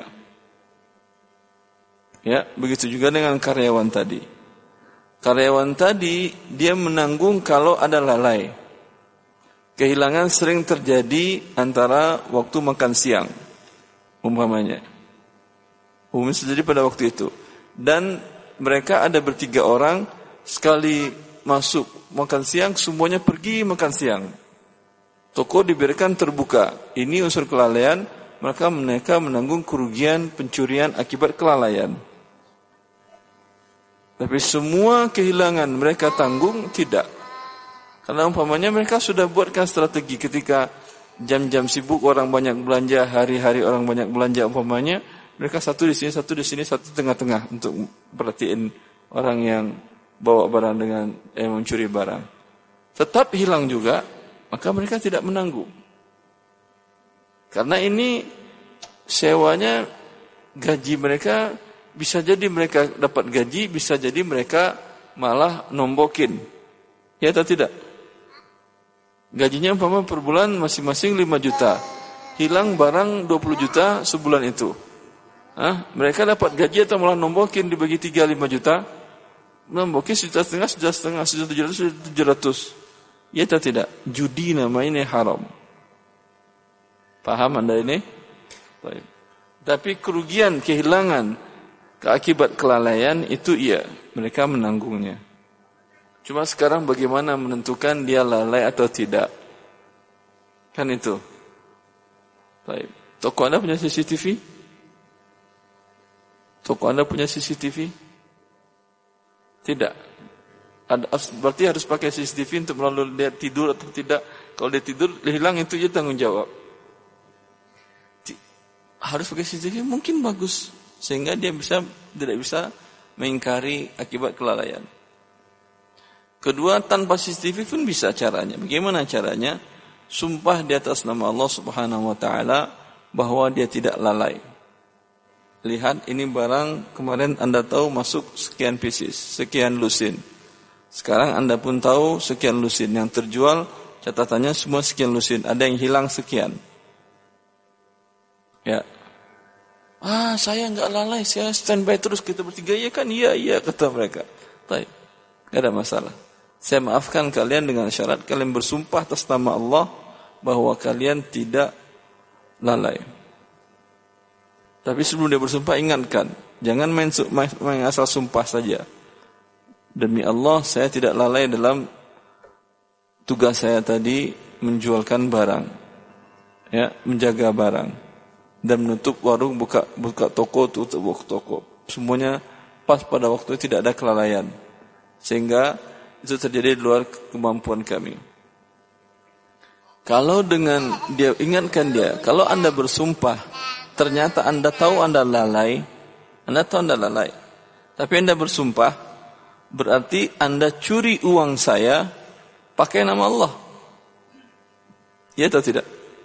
Kan harusnya dia ganti. Gara-gara pakai nama Allah nggak jadi ganti kan dia kan ya? Ya atau tidak? Maka dia mencuri pakai nama Allah ini diharamkan dosanya besar. Dinamakan dengan yaminul ghamus. Yaminul ghamus itu namanya sumpah palsu untuk menghalalkan barang orang lain. Ya. Yaminul ghamus yaghmisu sahibatu finnar. Langsung orang yang bersumpah ini dicelupkan ditenggelamkan oleh Allah ke dalam neraka. Cash biasanya. Maka ingat ini. Jelas nggak perlu ada CCTV. Ada yang lebih besar dari CCTV. Allah Azza wa Jal. Taib. Ada yang bertanya langsung? Fadol silahkan. Akhwat ada yang bertanya langsung? Ya. Assalamualaikum Ustaz. Assalamualaikum warahmatullahi wabarakatuh. Uh, sekitar lima tahun lalu orang tua saya membeli sebidang sawah. Kurang Nilainya. jelas Ibu. Sekitar lima tahun yang lalu Ustaz. Ah, orang tua? Membeli sebidang sawah sekitar 70 juta. Ke siapa? Uh, seseorang. Di sana tetangga. Kebetulan di kampung Ustaz belinya. Sebentar. Orang tua memberikan sawah sekitar 70 juta? Membeli Ustaz. Membeli. Membeli. Uh -uh. Ah, terus? Dalam perjalanan, ternyata sawah tersebut milik keluarga. Dalam satu salah satu keluarga itu tidak setuju dijual. Akhirnya keputusan terakhir uang akan dikembalikan. Setelah lima tahun, orang tua saya meminta 100 juta. Bolehkah demikian?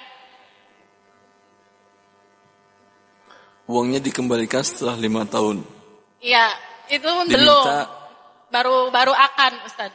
Ah, bolehkah demikian? Iya. Jawabannya dilihat. 70 juta lima tahun yang lalu harus sebetulnya kembalikan 70 juta. Dengan syarat inflasinya tidak besar. Kalau inflasinya di atas 70%, baru dikembalikan kepada nilai barang tetap seperti emas.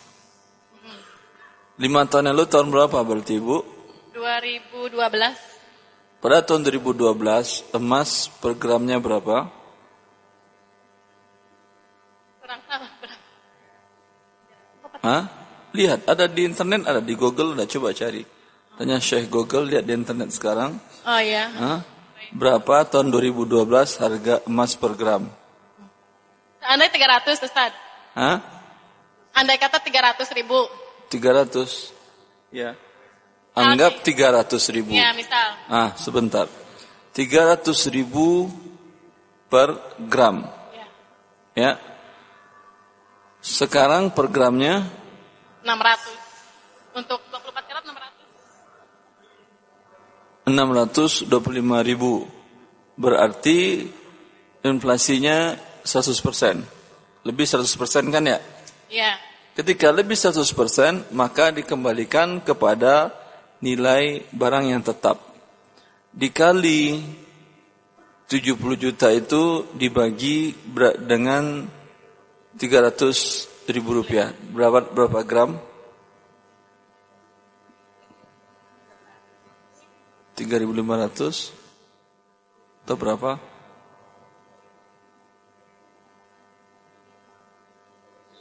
Hah? 233 gram. Sekarang 233 gram dikali 650. Berapa? Nah, dia cuma minta 500 juta lebih baik ibu daripada dia minta 151 juta. Artinya boleh ya Ustaz? Boleh. Oh, iya. Ustaz. Maaf, maaf, boleh ibu minta 151 juta. 100 juta ibu minta itu lebih bagus. Oh iya. Katakan kepada dia, hak saya sebetulnya 151 juta. Tapi nggak ada masalah. Saya minta cuma 100 juta. Toib. Baik. Syukran Ustaz.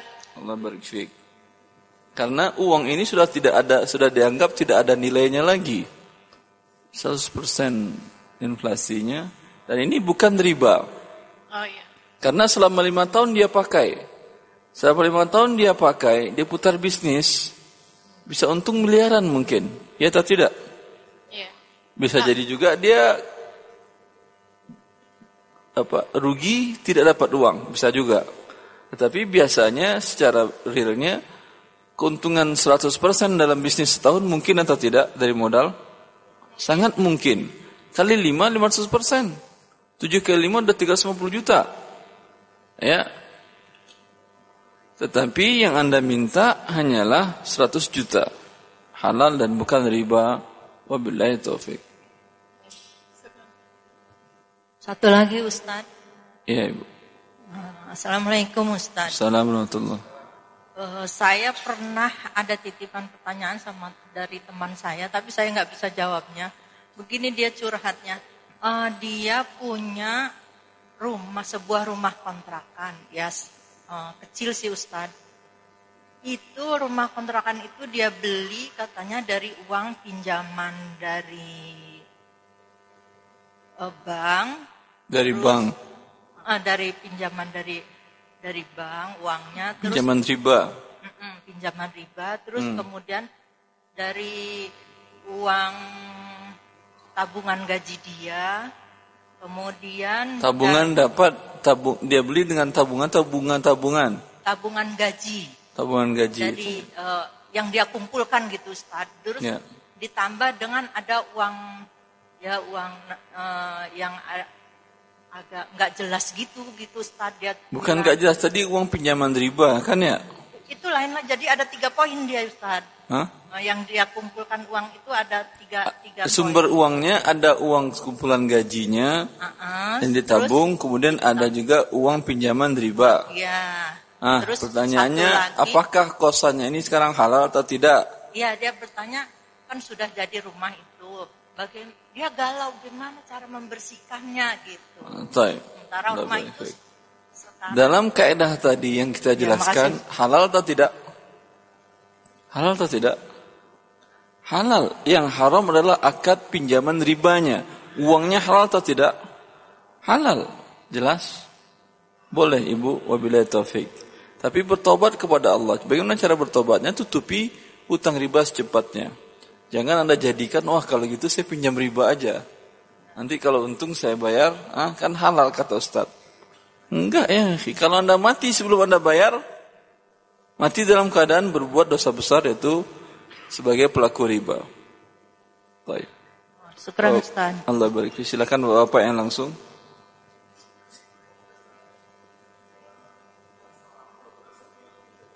Sebentar, sebentar. Ulangi. Gozrigi senior. Punya modal beli mesin alat-alat gigi gitu. Kursinya segala.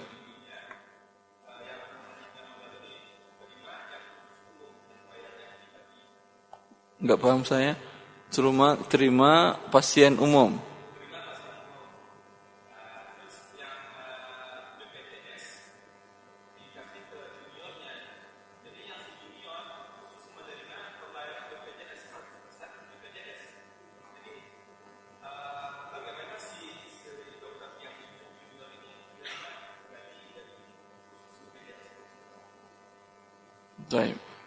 Anda yang senior apa engineer? Ah, anda pikir Anda yang junior. Tadi tadi, baik. Assalamualaikum Ustaz. Assalamualaikum warahmatullahi Sebentar Ibu saya jawab dulu yang BPJS tadi. Ya. Akad BPJS ah, yaitu membayar asuransi BPJS kesehatan pada dasarnya ini baik.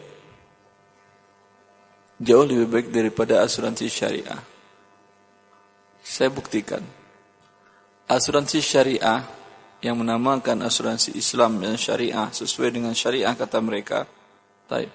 Apakah ada peserta yang mendapatkan layanan kesehatan fakir miskin gratis? Ada atau tidak? Tidak ada. BPJS, apakah ada peserta yang mendapatkan pelayanan kesehatan seluruhnya di cover dengan cara gratis bagi fakir miskin dan duafa? Ada. Jadi kalaupun Anda tidak sakit ikut BPJS, senang terbantu fakir miskin yang sakit. Yang merasa sedih. Paham? Dan ini sebuah kebaikan. Jelas ini betul tolong menolong sesama ah, peserta BPJS tadi yang mampu menolong yang tidak mampu. Gratis mereka ikut. Berapapun biaya dari biaya pelayanan kesehatan sampai ratusan juta pun mereka dapatkan gratis. Jelas? Ya. Dari satu sisi ini baik. Kemudian ke waktu di awal BPJS ini muncul, uh, Direktur Keikutpesertaan BPJS Nasional Dr. Budi Santoso, beliau pernah menanyakan dan mendiskusikan kepada saya tentang BPJS. Saya katakan BPJS sangat bagus. Tapi ada satu sisi yang masih harus diperbaiki agar menjadi bagus dan halal. Apa itu Ustaz? Saya katakan hilangkan denda keterlambatan 2% setiap pembayaran bulanan yang terlambat. Kata dia, insya Allah saya perjuangkan Ustaz, tapi semampu saya. Ya, karena banyak yang harus dilalui untuk perjuangan tadi. Akhirnya sampai sekarang, memang denda tidak lagi mutlak.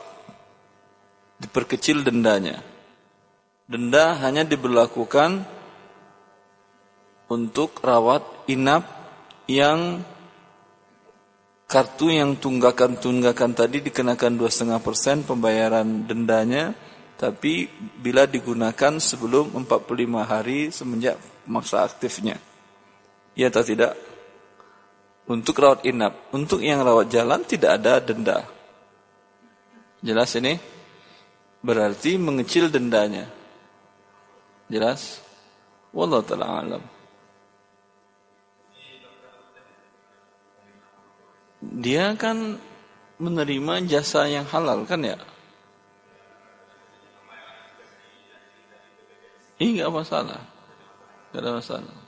Allah barik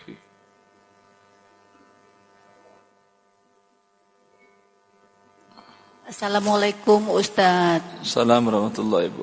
Ya. Saya mau tanya mengenai saya waktu semasa kecil. Waktu di kampung dulu kan keadaan sulit. Apa ibu? Waktu di kampung? Ah di kampung dulu keluarga pada sulit. Apa? Jadi keluarga. Keluarga uh, sulit. Sulit. Jadi ibu orang mana? Sulit air? Sulit air. Ah, iya betul. Sulit Jadi, air memang sulit. Air. Ah kalau uh, apa namanya? Uh, kalau perlu ada acara apa pernikahan apa keperluan yang lain, kebanyakan kita menggadaikan sawah. Artinya serahkan sawah kepada yang punya uang. Iya. terima uangnya, Iya. nanti sawah dipakai oleh yang pemberi pinjaman tadi. Pemberi, iya. Sebelum uang dikembalikan, Iya. sawah untuk dia pakai dan manfaatnya. Iya. Terus, Nah, sesudah itu keluarga kebetulan ada yang eh, berduit, semua sawah itu ditebus. ya, Ditebus semuanya karena sekarang anak-anak udah pada besar semua. Itu yang punya sawah itu yang punya keluarga atau yang menebus? yang punya adalah pemilik awal. Kalau yang nebus tadi jadi milik dia, dia peralihan tangan dari si tukang gadai yang riba pertama. Ini adalah riba akadnya. Kenapa riba? Umpamanya Anda butuh uang 10 juta. Digadaikan sawah. Sebelum 10 juta kembali, semua hasil sawah berapapun lamanya milik pemberi pinjaman. Jelas? Baik. Berarti nanti ketika dia kembalikan setelah 10 tahun, apakah dia kembalikan 10 juta atau lebih? Lebih karena se- sewa sawah 10 tahun dia nggak bayar. Ya, 10 tahun itu berapa sewa sewa? Anggap umpamanya 5 juta, berarti dia mengembal, dia terima 10 juta, dia kembalikan 15 juta rupiah. Jelas ini? Ya. Sebanyak itu ribanya. Kalau diambil oleh pihak yang lain kemudian dia melakukan yang sama berarti dibayarkan pinjaman kemari berpindah sekarang kepada dia dosa ribanya. Jelas Ibu? Ya. Ini yang kebetulan yang menebus kakaknya sendiri. Jadi itu daripada ini orang yang ini kita tebus Daripada semua. orang yang bikin riba mending kakaknya yang bikin riba bukan, gitu. bukan itu. Jadi tapi yang penghasilannya dia nggak ambil, tetap untuk keluarga. Tapi karena Ah, anak-anak sudah boleh. An- Iya, Kalau umpamanya tetap dikelola oleh yang pertama, iya, tapi ini hanya sebagai jaminan sampai uang lunas ya dipegangnya surat-suratnya boleh. Sampai Ya. dikembalikan sebesar uang yang dia bayarkan, ya boleh. Ya Ustadz. Jadi karena anak-anaknya udah pada besar semua, pada menanyain ini bagaimana masalahnya gitu. Cuma nggak ada pentuntasan. Jadi Sud- yang sudah. baiknya bagaimana gitu. Sudah sejak tadi kan Buya boleh. Baik. Kalau dia hanya pegang, kan dia bayarkan tadi. Kemudian dia pegang semua hasil dan manfaat sawah tadi buat yang pemilik yang menyerahkan barang gadaian kepada pihak ketiga tadi. Ya, itu boleh. Hanya dipegangnya sampai uangnya kembali. Atau digarap dia hasil dari sewa itu mengurangi hutangnya. Paham? Sewa umpamanya sejuta setahun. Tadi 10 juta. Setelah 10 juta nanti dikembalikan lagi kepada pemilik awal. Terus. Dan langsung silakan ya. Assalamualaikum warahmatullahi wabarakatuh. Sebentar Ibu gantian.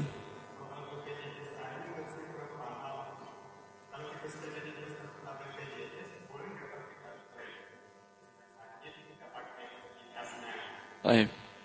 An- eh, untuk fasilitas ini Anda mampu berobat atau tidak?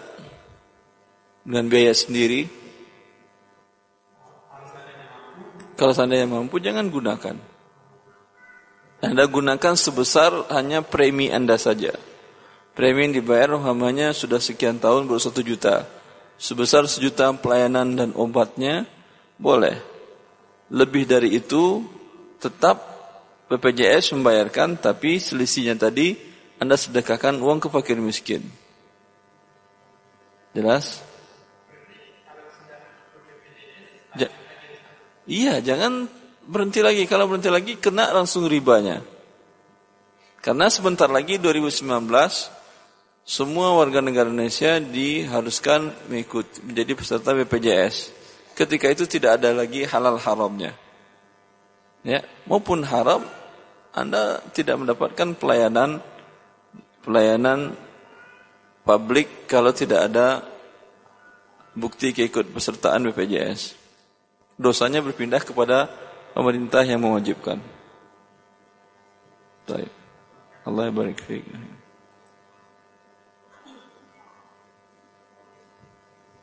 Fadal. Silakan.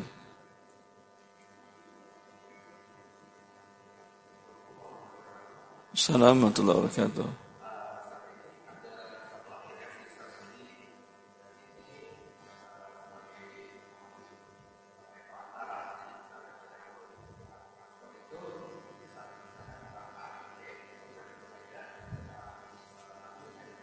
Ada admin 6.500 rupiah. Terus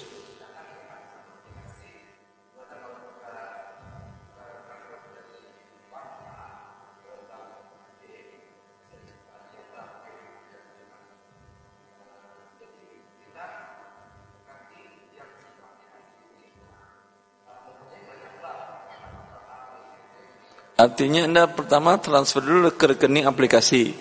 Nanti aplikasi ini mentransferkan ke rekening Anda tuju. Baik. Kalau dia tidak kirimkan,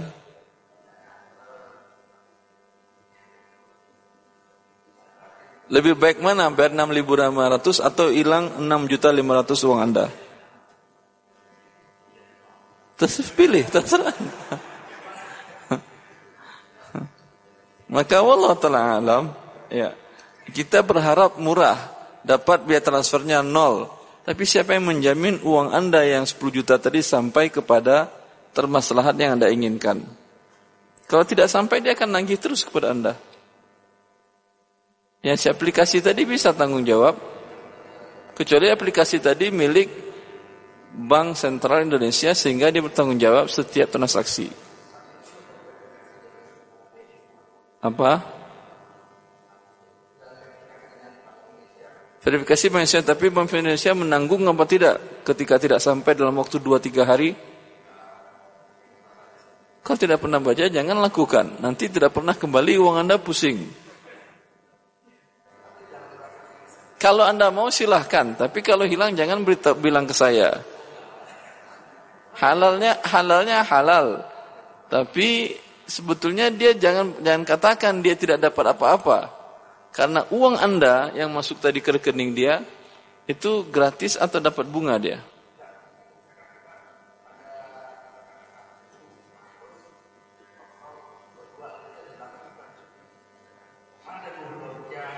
Dua puluh dua rupiah kan satu transaksi. Kalau seribu transaksi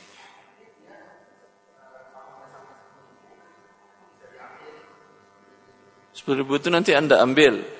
Ya tapi kan setelah berapa lama? Uang tadi mengendap berapa bagi hasil bunga segala macam? Dan apalagi dia masuk ke rekeningnya. Rekening dia sekian menit, sekian saat. Kalau jumlahnya miliaran, kan karena yang melakukan transfer bukan anda sendiri. Baik, ada kulihal terserah anda. Anda mau hilang 6.500 atau 6.500. Sah. Sah. Ada. Apa poin apa? Telkomsel point. Terus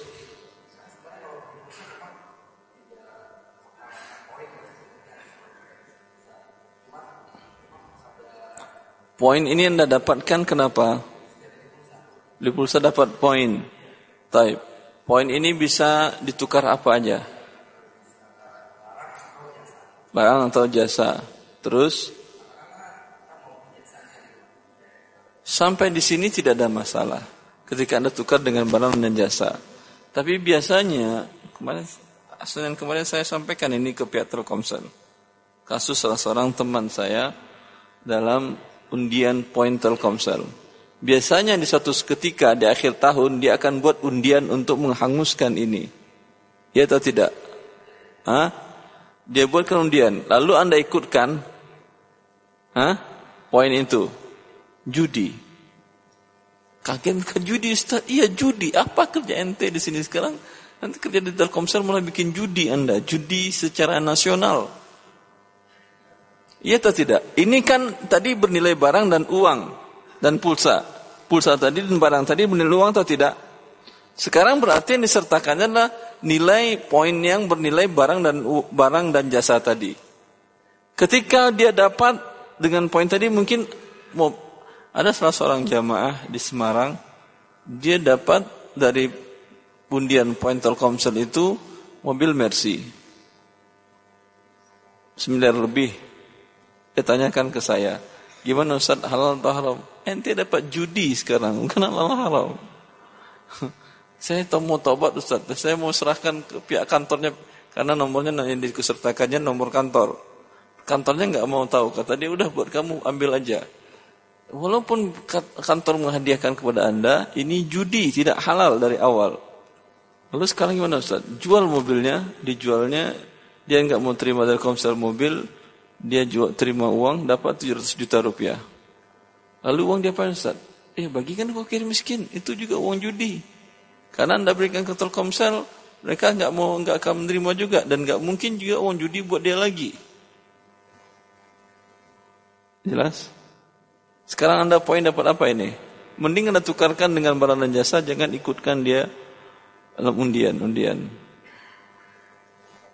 Ditukar dengan barang dan jasa halal dia. Yang tidak halal dia kalau diikutkan undian.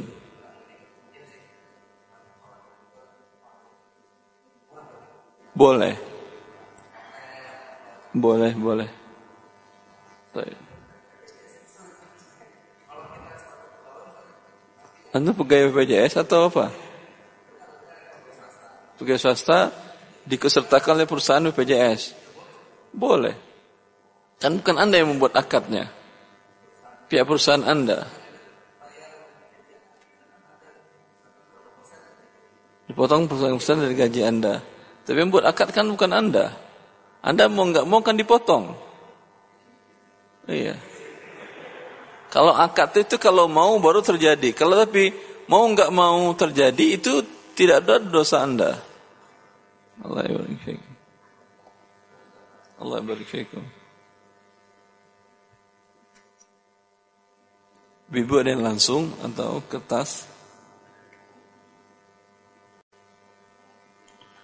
Bagaimana hukumnya menggunakan kartu kredit dari bank konvensional untuk membeli barang dengan cara dicicil dengan promo bunga 0% atau tanpa bunga selama satu tahun misal di dalam uh, setiap bulannya dia bayar tepat sehingga tidak kena denda uh, maupun kena bunga.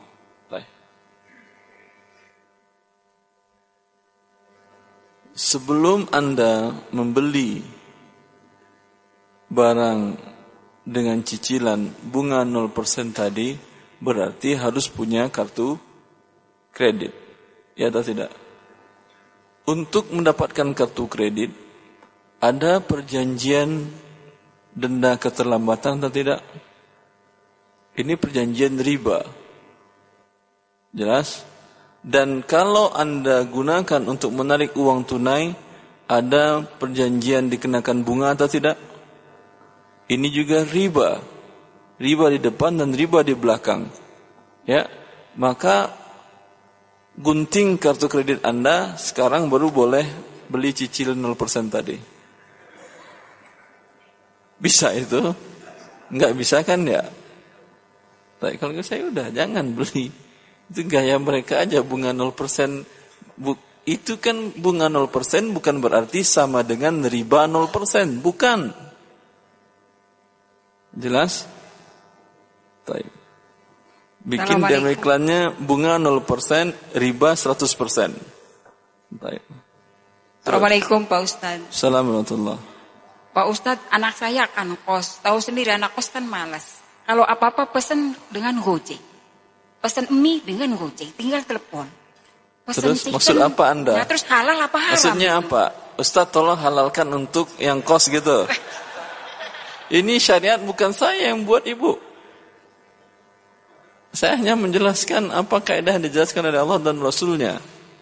Ya, bukan di tangan saya untuk memberikan apa namanya keringanan dispensasi bagi yang kos boleh. Tidak, bukan urusan saya. Maka siapa haram, yang siapa yang menyuruh anak kos menjadi malas? Saya dulu anak kos dari tamat SD sampai S3 saya anak kos. Enggak malas, enggak malas saya. Oh, jadi haram ya Pak Ustaz? Iya dia memang haram. Oleh karena itu didik anak anda untuk tidak malas. Hah? Bisa ngatur waktu kok. Saya di pesantren dari taman SD di pesantren masak sendiri. Di pesantren di Sumatera itu dulu masak sendiri. Orang tua beri, berikan kompor dulu kompor minyak. Sekarang mungkin kompor gas kali ya. Dulu kompor minyak. Kompor minyak, lalu ada kuali, ada periuk, beli beras sendiri, beli lauk pauk sendiri, beli lakukan semua sendiri. Selesai juga, hidup juga sampai sekarang, S3 juga sampai sekarang. Alhamdulillah Pak Ustaz. Alhamdulillah Ibu. Ajarkan dia untuk hidup mandiri Ibu. Iya. Pak Ustadz, terus kalau saya beli barang, misalnya beli kerudung atau baju muslimah di online itu bagaimana? Dengan uang ditransfer sekarang, barang 2-3 hari baru sampai. Karena kan ada pengiriman, terus dikenakan ongkos kirim. Pada saat haram? online, Ibu bisa nggak mengirimkan uang dengan melalui net banking tunai pada waktu akad online tadi? Bisa. Kalau bisa, Alhamdulillah. Berarti uang di awal, barang belakangan. Boleh ini? Boleh. Bukan hutang dengan hutang. Terus Pak Ustadz kalau saya beli barang dengan DP, barang kemudian jadinya seminggu kemudian, tapi uang dibayar DP sekarang, barangnya seminggu kemudian, halal apa haram? Barangnya butuh dibuat atau tidak? Butuh dibuat. Ini sudah kita jelaskan tadi panjang lebar Ibu. Akan istisna. Ya. Bapak ada yang langsung? Tidak ada bapak yang langsung? Silahkan akhir. Di situ gantian ya. Pak Ustaz jadi halal apa haram? Udah saya jawab tadi halal. Taib. Kan tadi saya bilang sudah panjang lebar kita jelaskan. Halal atau haram tadi? Halal, taib. Bu ingin haram juga. Syukron Pak Ustaz. Allah barik fikum. Adalah. Assalamualaikum warahmatullahi wabarakatuh. Ada seorang Oh, Masya Allah. Laki atau perempuan? Enggak boleh ya. Istri orang curhat kepada jangan terima. Benar. Hah? Istri anda maksudnya? Ah, itu bukan perempuan curhat ke anda atau? Fadal silakan. Iya masih boleh boleh.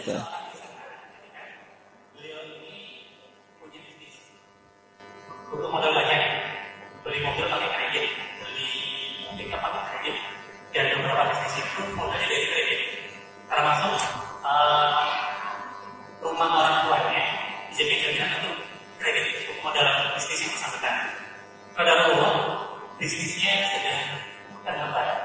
Sehingga beberapa cicilan tidak dan mungkin uh, beberapa di mereka sudah sering datang ke rumah. Nah orang tuanya ini mungkin sedikit resah ya ketika mendengar itu karena kami masih tahu rumah orang tuanya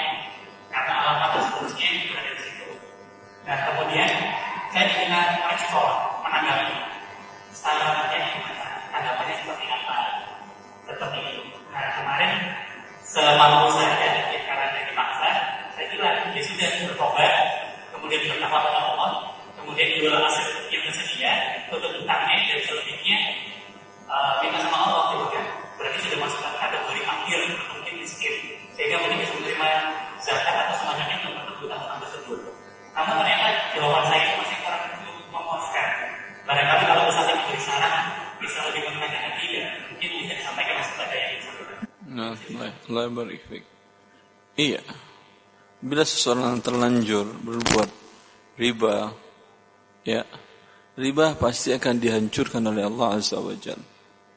Ya, maka tidak akan dia dapatkan kebaikan dalam akad riba sampai dia keluar dan bertobat kepada Allah. Itu di dunia. Di akhirat pelaku riba pasti dimasukkan Allah ke dalam neraka. وَمَنْ عَادَ فَأُولَٰئِكَ أَصْحَابُ النَّارِ هُمْ فِيهَا خَالِدُونَ Siapa yang kembali melakukan riba, maka Allah janjikan dia menjadi penduduk neraka dan dia kekal di dalam itu selama-lamanya. Jelas? Bertobat dari riba dan hutang riba wajib dibayar pokoknya. Allah mengatakan fa in tubtum falakum ru'usu amwalikum la tazlimuna wa la tuzlamun.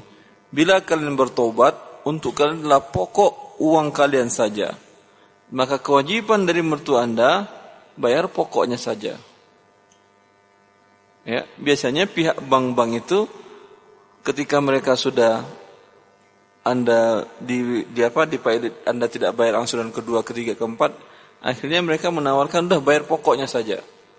Ya, bagaimana cara bayar pokok? Tentu dengan kalau ada uang tunai bagus, kalau tidak ya jual aset.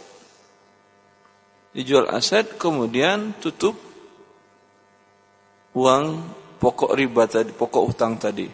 Kalau dia tidak mau, ada beberapa advokasi, advokat yang membantu orang-orang yang ada komunitas anti riba, yang mereka memiliki advokat yang siap membantu nego ke pihak bank-bank itu agar hanya dibayar pokok utangnya. Artinya, kalau dia memberikan kredit pinjaman 100 juta, ya, yang dibayar cukup 100 juta tanpa ada bunga. Ya, tapi yang yang 100 juta wajib dibayar walaupun dia akadnya riba tadi. Karena itu adalah pokok utang yang wajib dibayar. Jelas? Baik.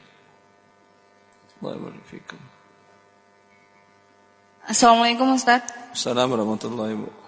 Untuk uh, bagaimana dengan keadaan darurat jika seandainya sakit tidak bisa keluar dan memaksa untuk memesan GoFood Contoh kasus contoh kasus lain Ustaz, misal uh, untuk untuk biaya kerja atau berangkat sekolah misal seperti itu.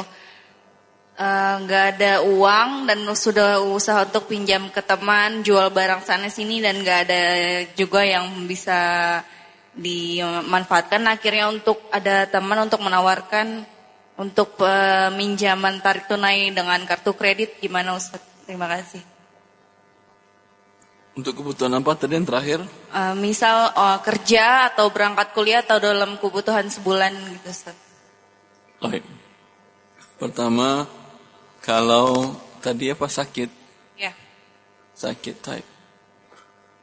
Sakit tinggal cari tetangga Anda panggil tolong dong beliin ke warteg sana. Ngapain Anda pakai GoFood? Hah? Kalau anda sakit kan banyak orang yang nemanin, ya atau tidak? Apakah kalau ketika sakit dibiarkan tanpa ada orang, begitu orang sakit? Banyak yang nemanin bahkan gratis, tidak perlu kena riba, nggak perlu keluar uang. Ya misal contoh nggak ada yang tahu Ustaz kalau sakit. Ada sakit sendirian mau mati gitu. ada darurat ada pada mati silakanlah. Ayo, susah banget. Ini menghidupkan gojek-gojek yang ojek-ojek yang ada di sekitar Anda. Kan biasanya kalau orang berlangganan ada nomornya kan ya? Ya atau tidak? Tinggal minta datang datang ke rumah Anda nih uang tolong belikan barang ke situ. Nah, terbantu biaya hidup si tukang ojek tadi nah, dengan Anda gunakan. Kalau Anda menggunakan yang aplikasi tadi, kasihan mereka ini. Saya biasanya kalau ke bandara nggak mau saya naik yang aplikasi itu walaupun murah. Karena kasihan supir taksi itu ngeluh mereka kalau ditanyakan ketika dapat apa tamu dari bandara ke Cibubur, alhamdulillah kayak sujud syukur dia. Senang kan Anda ter, Anda bayar semestinya sampai ke tempat tujuan tanpa bersedekah, nggak ada sedekah. Tapi yang orang ini dapat kayak terbantu, kayak dapat sedekah besar begitu. Berpahala nggak kita ini? Daripada yang seperti tadi, ujung-ujungnya riba semuanya. Taib.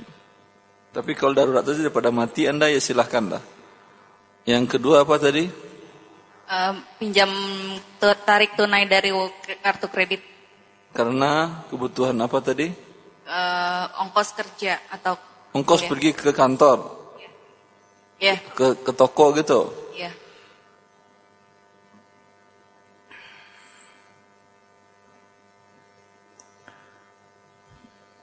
Kalau Anda tidak kerja hari itu karena tidak ada ongkos, apakah mati Anda? Tidak. Tidak, berarti bukan darurat dia. Yang darurat itu kalau tidak dilakukan, hilang nyawa, hilang akal gila. Eh, saya nggak mati Ustaz, tapi kalau nggak berangkat saya gila. Ya udah, udah jangan gila dulu. Pakai aja mau riba tadi nggak ada masalah. Hah? Jelas Ibu? Iya Pak. Allah berikan. Terus Pak tadi yang Tadi Pak Ustadz bilang yang tentang advokat pe, apa pembayaran pokoknya hutang itu dia yang menawarkan uh, bayaran ke bank atau seperti apa Ustaz? Mau biasanya dijelaskan? biasanya ada teori yang mereka lakukan dan mereka tahu menggunakan advokat mereka jangan bayar angsuran selama dua bulan nanti bulan ketiga pihak dari bank itu yang mengatakan ya udah bayar aja pokoknya ya tapi kalau tidak sampai juga penawaran seperti itu hubungi mereka mereka memberikan jasa gratis kok.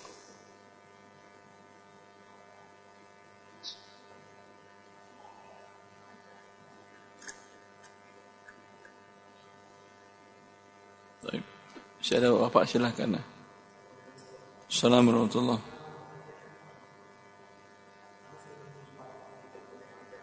Kurang jelas, kurang jelas.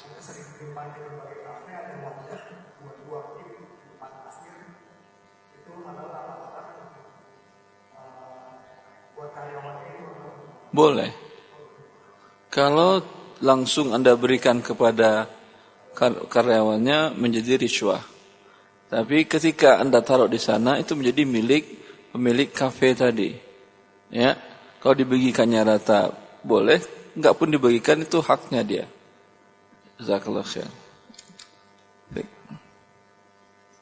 Silakan. Assalamualaikum transportasi online. Ah, taib. GoPay-nya saja, yang cash tidak. Ah. InsyaAllah. Allah barik fikum.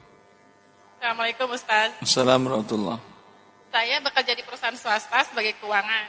Kurang jelas? Saya sebagai saya bekerja di perusahaan swasta sebagai keuangan, di bagian keuangan. Bagian keuangan perusahaan swasta, terus?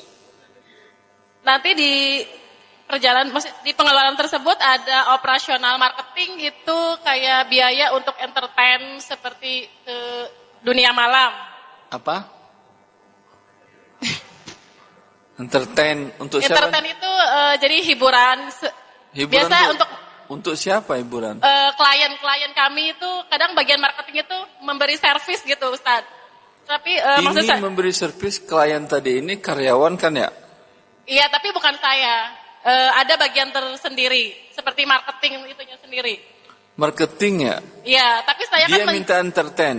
Beritahukan kepada perusahaan dia, ini perusahaan kalian marketing kamu ini minta entertain ke kami. Tolong berikan sanksi pecat dia. Ini riswah ini. Jelas? Kalau dia di pegawai negeri laporkan KPK biar ditangkap dia. Inter, minta entertain di atas 500 ribu kan ya? Iya. Kan korupsi itu. Tapi kan berbentuk uang, Ustaz. Iya, mau berbentuk uang, berbentuk jasa tetap haram. Bagi saya haram nggak Ustaz? Karena saya mencatat keuangannya. Iya, Anda catat uang yang haram ya haram. Masa catat uang yang haram halal? Oh iya iya. Ah, kayak Ustaz, syukran. Barakallah fiik. Allah barik fiik. Ada apa? Tadal. Assalamualaikum warahmatullahi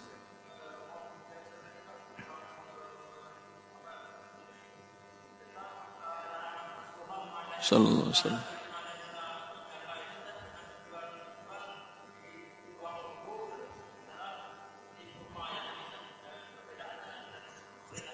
Ah, Rasulullah melarang menjual barang yang belum dimiliki.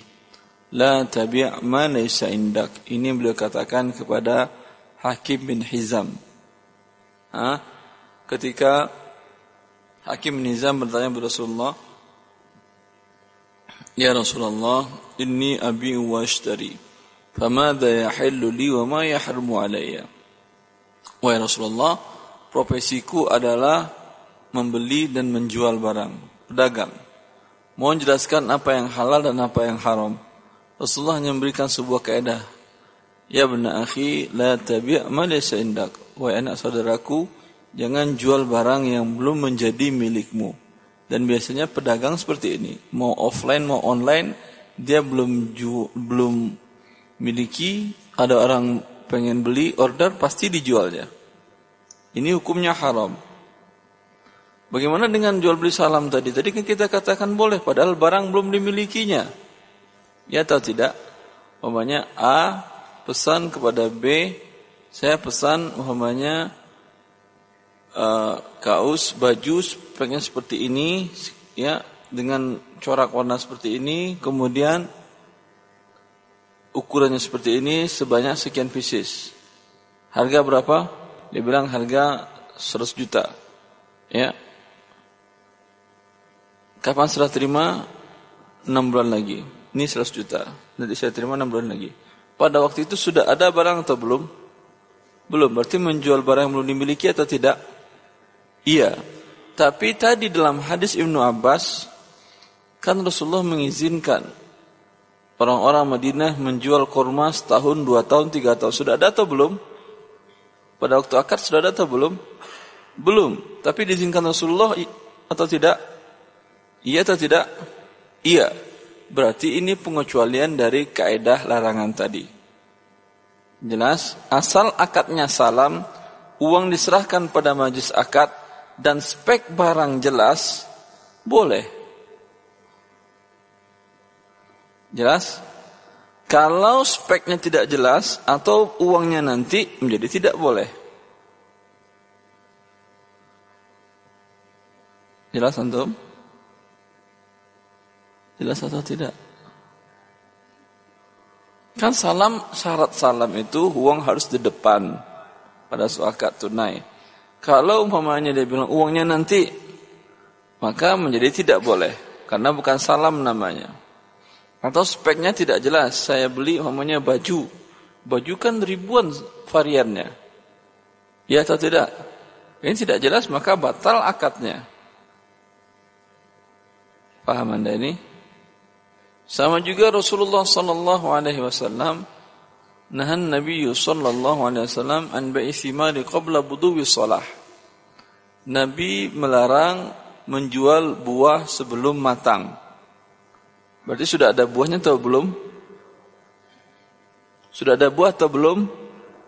Sudah tapi belum matang. Dilarang oleh Rasulullah jual ini. Paham? Tetapi Rasulullah membolehkan tadi menjual korma tiga tahun ke depan. Sudah ada atau belum pada waktu akad? Jangankan matang, belum pun ada, belum pun tidak. Tapi boleh apa tidak? Boleh, Rasulullah membolehkan. Masuk dia dalam keedah, jangan jual barang menjadi milikmu, tapi karena dia masuk dalam keedah yang lain, akad salam, maka dia menjadi boleh. Wallahu taala alam. Jelas? Baik.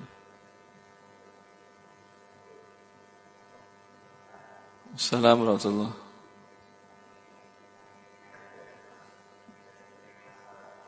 uh, keraskan suaranya. Anda pedagang biasa menerima pesanan seragam, baju seragam, terus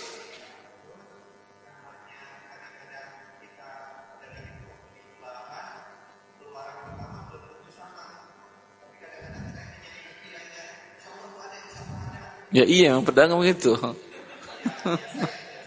iya, memang sama seperti tadi. Orang pesan barang stok cuma ada 100 pieces. Orang pesan 2000, dijual atau tidak? Dijual. Yang dimilikinya baru 100. Yang 1900-nya tidak dimiliki, yang ini haram. Nah, terus gimana tadi? Anda seperti apa?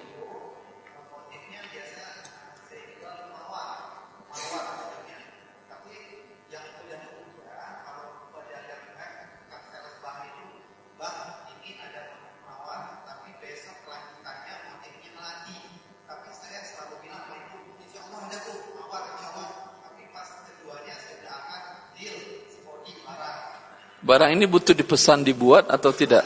Ah, kalau ini ini boleh, namanya istisna namanya.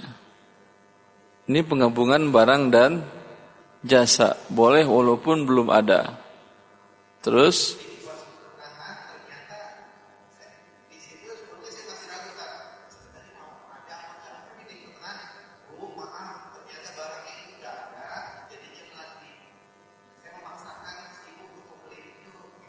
Tidak boleh dipaksakan.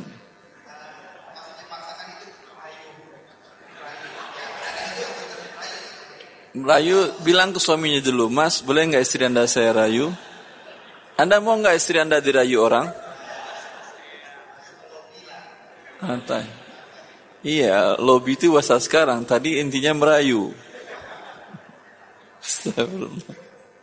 Nggak boleh ya. Ini termasuk bagian dari memaksa. Maksa itu bisa dengan kekerasan, bisa dengan cara yang lembut seperti rayuan dan lobby tadi. Intinya bagaimana dia bisa ah, teryakinkan harus ambil itu. Tidak boleh.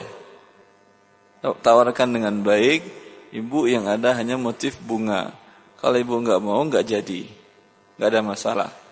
Atau kalau ibu lihat dulu, mungkin nanti harga bisa sepakati lagi. Ya, mungkin lebih rendah, mungkin juga lebih naik. Tergantung kesepakatan baru. Jelas?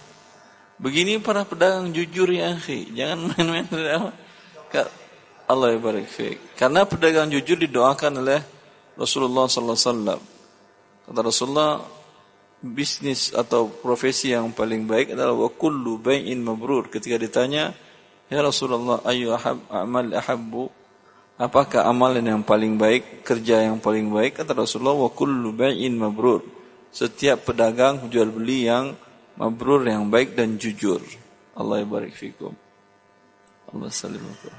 Taufiq Assalamualaikum Ustaz. Assalamualaikum warahmatullahi wabarakatuh. Uh, ada dua pertanyaan. Pertama mau tanya tentang uh, untuk beasiswa Ustaz. Bagaimana hukumnya? Dibolehkan nggak? Misalnya uh, anak itu dari keluarga yang mampu dapat beasiswa bagaimana? Terus yang beasiswa yang mana ibu? Ada sekolah. iya beasiswanya yang memberikannya dari mana? Sponsornya dari mana? Dari rokok kah? Atau dari dari bank yang, kah? yang tidak dibolehkan dari mana Ustaz? Maksudnya yang dibolehkan misalnya saya tanya dulu dapat dari mana dia? Belum dapat belum dia ngajukan atau sudah dapat? Sudah dapat. Dari apa? Dari bank konvensional atau dari rokok atau dari LPDP dari pemerintah dan itu adalah bunga riba. Dari, dari yang mana? Pemerintah, dari pemerintah. Beasiswa LPDP? Ya. LPDP itu adalah Indonesia taruh uang di di di, di bank di bank World Bank, kemudian bunganya ya bunganya itu yang diberikan kepada para mahasiswa. Berarti yang ribanya yang diberikan kepada beasiswa tadi. Halal atau haram? Haram. Haram. Kecuali si mahasiswa tadi tidak mampu membiayai sekolahnya. Bagi fakir miskin bunga tadi halal. Tapi kalau dia mampu, haram dia terima beasiswa itu. Kalau yang di Madinah, di Timur Tengah itu boleh Ustaz ya? Ah, yang Madinah nggak uang LPDP itu bukan. Itu mah dari pemerintahan kerajaan Saudi Arabia, bukan dengan World Bank. Satu lagi Ustaz, untuk jualan online, sistem distributor store uang dulu supaya bisa jadi reseller boleh tidak? Store uang dulu untuk jadi reseller, nanti setiap pengiriman barang akan dipotong atau tidak deposit tadi? Dipotong Ustaz. Kalau dipotong, tidak boleh reseller tadi menjualkan kepada konsumen dia sebelum barang dia terima. Paham? Iya, paham Ustaz. Kirim dulu ke reseller barangnya, dari reseller baru dikirim ke konsumen dari reseller. Atau reseller yang datang ke supplier terima barang kemudian titip ke dia, nanti bila ada perintah tolong kirimkan oleh Anda. Itu boleh. Syukran Ustaz. Allah barik fiik. Silahkan terakhir kayaknya ya. Hah? Ada yang baru atau tidak penanya? Hmm. Apa?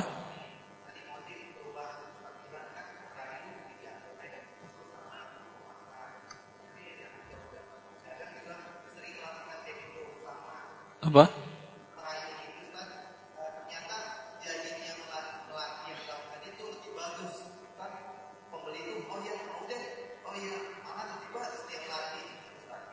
Ya tambah uangnya kalau lebih bagus itu. Tambah uang kalau lebih bagus. Enggak. Ya tawarkan kepada dia, kiri tunjukkan. Kalau dia bilang lebih bagus ya udah nggak masalah. Kalau ada kompensasi, mamanya anda katakan karena ini lebih bagus, lebih besar, maka anda tambah uang juga boleh. Ini akad baru namanya. Anda gratiskan lebih baik. Ya. Enggak dibayar pun sama dia Anda gratiskan baik juga. Enggak juga. Tayyib. Boleh, boleh. Allah. Alhamdulillah. Ibu terakhir silakan kalau masih ada. Tidak ada? Bapak-bapak terakhir silakan.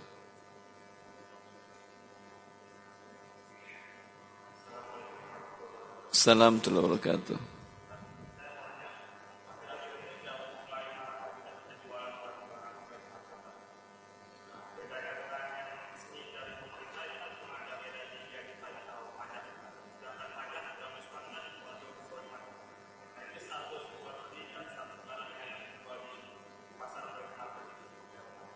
Boleh kalau tidak ditangkap pembeli dan penjualnya.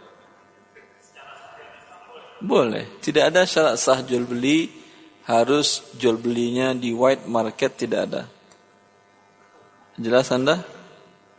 Nah, tidak ada satupun para fikih mengatakan syarat sah jual beli dia harus di tempatnya pasarnya yang putih, nggak boleh yang hitam.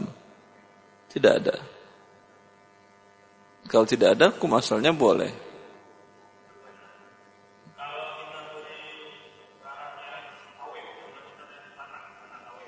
Hmm. Hmm.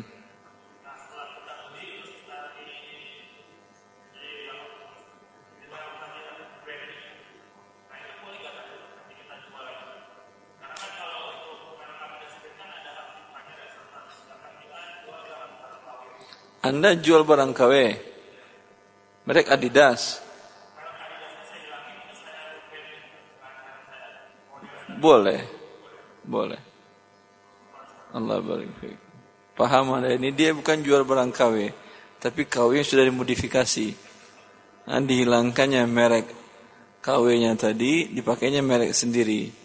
Menjadi umpamanya Aba Abbas atau Ababas. Ah, baik.